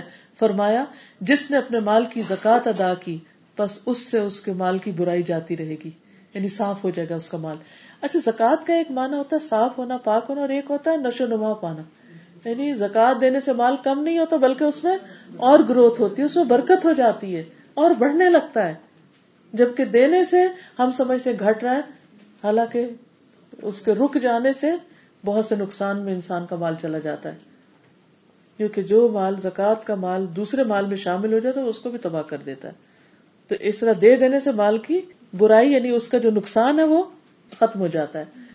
سورت فصلت میں اللہ تعالیٰ فرماتے اللہ دین اللہ زکات ہم بالآخرت ہم کافرون۔ جو زکات نہیں دیتے اور آخرت کا انکار کرنے والے بھی وہی ہیں۔ یعنی زکات نہ دینا دراصل اس نان سیریس ایٹیٹیوڈ ہے اور ایسے لوگ جو اللہ کا حکم ٹالتے ہیں، گویا کہ وہ آخرت پر ایمان ہی نہیں رکھتے۔ ایسے لوگوں کا انجام کیا ہوگا قیامت کے دن؟ سورت التوبہ کی آیت 34 اور 35 والذین یکنزون الذهب والفضة ولا ينفقونها في سبيل الله فبشرهم بعذاب أليم۔ يوم يحمى عليها في نار جهنم فتكوى بها جباههم وجنوبهم وظهورهم هذا ما كنستم لأنفسكم فذوقوا ما كنتم تكنزون اور جو لوگ سونا اور چاندی خزانہ بنا کے رکھتے ہیں، اور اسے اللہ کے راستے میں خرچ نہیں کرتے، تو انہیں دردناک عذاب کی خوشخبری دے دو، جس دن اسے جہنم کی آگ میں تپایا جائے گا۔ اسی گولڈ کو، اسی سلور کو، اسی مال کو۔ پھر اس کے ساتھ ان کی پیشانیوں فور ہیڈس ان کے پہلو سائڈس اور ان کے پیٹھوں کو داخا جائے گا۔ یعنی انسان کو جب مار پڑنے لگتی ہے نا تو وہ سائڈ بدے تو سائڈ سے جلا دیجیے گا۔ پیچھے ہوتا ہے تو سامنے سے جلا دیجیے آگے ہوگا تو وہ پیچھے سے جلا دیا جائے گا۔ یعنی وہ اس کے اوپر تپتی دھات لگتی رہے گی۔ کہا جائے گا، یہ تھا وہ خزانہ تم نے جمع کیا ہوتا، چکھو جو تم نے خزانہ اکٹھا کیا ہوا تھا رسول اللہ صلی اللہ علیہ وسلم نے فرمایا جسے اللہ نے مال دیا اور اس نے زکوٰۃ ادا نہیں کی، تو قیامت کے دن اس کا مال نہایت زہریلے گنجے سانپ کی شکل اختیار کرے گا۔ اس کی آنکھوں کے پاس دو سیاہ نقطے ہوں گے جیسے سانپ کے ہوتے ہیں۔ پھر وہ سانپ اس کے دونوں جبڑوں سے اسے پکڑ لے گا۔ کہے گا، میں تیرا مال اور میں تیرا خزانہ ہوں۔ اس کے بعد آپ نے یہ آیت پڑھی، ولا يحسبن الذين يبخلون بما آتاهم الله من فضله۔ وہ لوگ جو اللہ کے دیو میں سے بخل کرتے ہیں، وہ یہ نہ سمجھے کو بچا لیے جائیں گے، بلکہ ان کی سخت شامت آئے گی۔ رسول اللہ صلی اللہ علیہ وسلم نے فرمایا، یہ صحیح مسلم کی روایت ہے۔ جو سونے یا چاندی والا اس کا حق ادا نہیں کرتا اس کے لیے قیامت کے دن آگ کی چٹانیں بنائی جائیں گی۔ آگ کی چٹان۔ چٹان کس کو کہتے سالڈ راک کو۔ اور ان کو جہنم کی آگ میں خوب گرم کیا جائے گا۔ اور ان سے اس کے پہلو پیشانی اور پشت کو داغا جائے گا۔ نہیں گرم سخت پتھر۔ کبھی آپ نے اسٹون کو گرم کر کے دیکھا کہ کتنا ہیٹ ہوتی ہے اس کے اندر؟ کبھی آپ نے اسٹون مساج کروایا ہو یا اسٹون وہ تھا نا جب درد ہوتی تو لوگ سینک کے لیے اسٹون رکھ لیتے تو ننگے ہاتھوں نہیں پکڑا جاتا۔ اتنا سخت ہوتا ہے۔ تو قیامت کے دن گرم پتھر کر کے اس کو داغا جائے گا۔ جب وہ ٹھنڈے ہو جائیں گے تو ان کو دوبارہ گرم کیا جائے گا۔ اس دن برابر یہ عمل ہوتا رہے گا جس کی مقدار پچاس ہزار سال ہوگی۔ یہاں تک کہ بندوں کا فیصلہ کر دیا جائے گا، یا تو جنت میں جائیں گے یا جاننا میں۔ یعنی یہ سزا حشر کے میدان میں ہی شروع ہو جائے گی۔ اس لیے یہ معمولی چیز نہیں ہے۔ اور ویسے بھی انسان سوچے کہ کس کے لیے جمع کر کے جا رہا ہے۔ ساتھ کیا لے جائے گا اگر وہ جمع ہی کرتا رہا اور اپنے ہاتھ سے کسی کو نہ دیا۔ ایک خاتون رسول اللہ صلی اللہ علیہ وسلم کی خدمت میں آئی۔ ان کے ساتھ ان کی بیٹی بھی تھی۔ بیٹی کے ہاتھ میں سونے کے دو موٹے موٹے کنگن تھے۔ آپ نے اس خاتون سے پوچھا، کیا تم اس کی زکات دیتی ہو؟ اس نے کہا، نہیں۔ آپ نے فرمایا، کیا تمہیں یہ بات اچھی لگتی ہے کہ قیامت کے دن اللہ تعالیٰ تمہیں ان کے بدلے آگ کے دو کنگن پہنائے؟ چنانچہ سورت نے ان کو اتارا اور نبی صلی اللہ علیہ وسلم کے سامنے ڈال دیا۔ کہنے لگی، یہ اللہ اور اس کے رسول کے لیے ہے اور پھر آخری چیز، حج. قرآن مجید میں صورت عال عمران 97 میں آتا ہے وہ اللہ سے حج البئی من استطاع الیہ سبیلا ومن کفر فان اللہ غنی عن العالمین اور اللہ کے لیے لوگوں پر اس گھر کا حج فرض ہے، جو اس کی طرف راستے کی طاقت رکھے. اور جس نے کفر کیا یعنی حج کا انکار کفر ہے، تو بے شک اللہ تعالیٰ تمام جہان والوں سے بے نیاز ہے. بہت سے لوگ ہالیڈیز پہ جاتے رہتے ہیں اور انویسٹمنٹ کرتے رہتے ہیں، لیکن حج کے لیے نہیں جاتے۔ شاید توفیق ہی نہیں ہوتی۔ تو جو اللہ سے محبت کرتا ہے، یہ کیسے ممکن ہے وہ اللہ کے گھر نہ جانا چاہے؟ وہ تو محبت کے دعوے جھوٹے ایسے لوگ کبھی کوئی بہانہ کرتے کبھی کوئی کرتے ہیں۔ اللہ تعالیٰ فرماتے وَأَذِّن فِي النَّاسِ بِالْحَجِّ يَأْتُوكَ رِجَالًا وَعَلَى كُلِّ ضَامِرٍ يَأْتِينَ مِن كُلِّ فَجٍّ عَمِيقٍ لِيَشْهَدُوا مَنَافِعَ لَهُمْ وَيَذْكُرُوا اسْمَ اللَّهِ فِي أَيَّامٍ مَّعْلُومَاتٍ عَلَى مَا رَزَقَهُم مِّن بَهِيمَةِ الْأَنْعَامِ فَكُلُوا مِنْهَا وَأَطْعِمُوا الْبَائِسَ الْفَقِيرَ ثُمَّ لْيَقْضُوا تَفَثَهُمْ وَلْيُوفُوا نُذُورَهُمْ وَلْيَطَّوَّفُوا بِالْبَيْتِ الْعَتِيقِ سورة الحج 27 to 29 اور لوگوں میں حج کا اعلان کر دو۔ وہ تیرے پاس پیدل اور ہر لاغر سواری پہ آئیں گے یعنی جیسے تیسے پہنچیں گے جو ہر دور دراز راستے سے آئیں گے۔ تاکہ وہ اپنے بہت سے فائدوں میں حاضر ہوں اور چند معلوم دنوں میں ان پالتو چوپاؤں پر اللہ کا نام ذکر کریں قربانی بھی کریں جو اس نے انہیں عطا کیے ہیں۔ سو ان میں سے خود بھی کھاؤ اور تنگ دست محتاج کو بھی کھلاؤ۔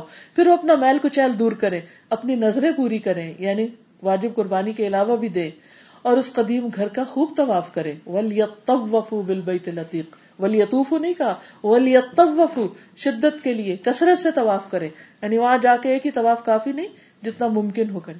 پھر یہ کہ اس فریضے میں جلدی کرنی چاہیے، لیٹ نہیں کرنا چاہیے۔ مسلم احمد کی روایت رسول اللہ صلی اللہ علیہ وسلم نے فرمایا، حج فرض ہونے کے بعد اس کی ادائیگی میں جلدی کیا کرو، کیونکہ تم میں سے کسی کو نہیں پتا کہ بعد میں اسے کیا پیش آنے والا ہے۔ کیونکہ سال میں ایک موقع آتا ہے۔ ایسا نہ ہو کہ اگلا حج آنے سے پہلے ہی دنیا سے رخصت ہو جائے۔ رسول اللہ صلی اللہ علیہ وسلم نے اس کا ثواب بھی بتایا کہ حج مبرور کی جزا جنت کے سوا اور کچھ نہیں۔ اور حج نہ کرنے والا محروم ہے۔ ابو سعید خدری سے روایت ہے۔ نبی صلی اللہ علیہ وسلم نے فرمایا، اللہ تعالیٰ فرماتا ہے، جب میں بندے کو صحت اور مال عطا کروں اور اس پر پانچ سال گزر جائیں اور وہ میری طرف نہ آئے، تو وہ محروم ہے۔ بہت سی خیر سے محروم ہے۔ تو اللہ سے محبت کرنے والے بار بار اللہ کے گھر کی طرف توجہ کرتے ہیں۔ اور حج کے علاوہ عمرے کا بھی اہتمام کرتے ہیں۔ تو عزیز بہنوں یہ ہے ہمارے بنیادی فرائض اور ارکان جن سے کسی صورت میں چھوٹ ممکن نہیں اللہ یہ کہ حقیقی عذر ہو۔ اور وہ بھی پتا ہونا چاہیے کہ عذر کس کا نام ہے، کس کو ہم عذر کہہ سکتے ہیں۔ ادر وائز چھوٹا موٹا بہانا کر کے سستی کر کے یہ فرائض چھوڑے نہیں جا سکتے۔ تو اللہ تعالیٰ سے دعا ہے کہ اللہ تعالیٰ ہمیں اس کی توفیق عطا فرمائے۔ میں آخر میں یہ چاہوں گی کہ آپ سب ذرا اونچی آواز میں حدیث مل کے دوہرا لیں۔ پڑھیے۔ عن ابي عبد الرحمن عبد الله بن عمر بن الخطاب رضي الله عنهما قال، سمعت رسول الله صلى الله عليه وسلم يقول بني الإسلام على خمس شهادة أن لا إله إلا الله وأن محمد رسول الله وإقام الصلاة وإيتاء الزكاة وحج البيت وصوم رمضان. رواه البخاري ومسلم جزاکم اللہ خیر سبحانک اللہم و بحمدک. اشہد ان لا الہ الا انت. استغفرک و اتوب الیک. السلام علیکم و رحمۃ اللہ وبرکاتہ.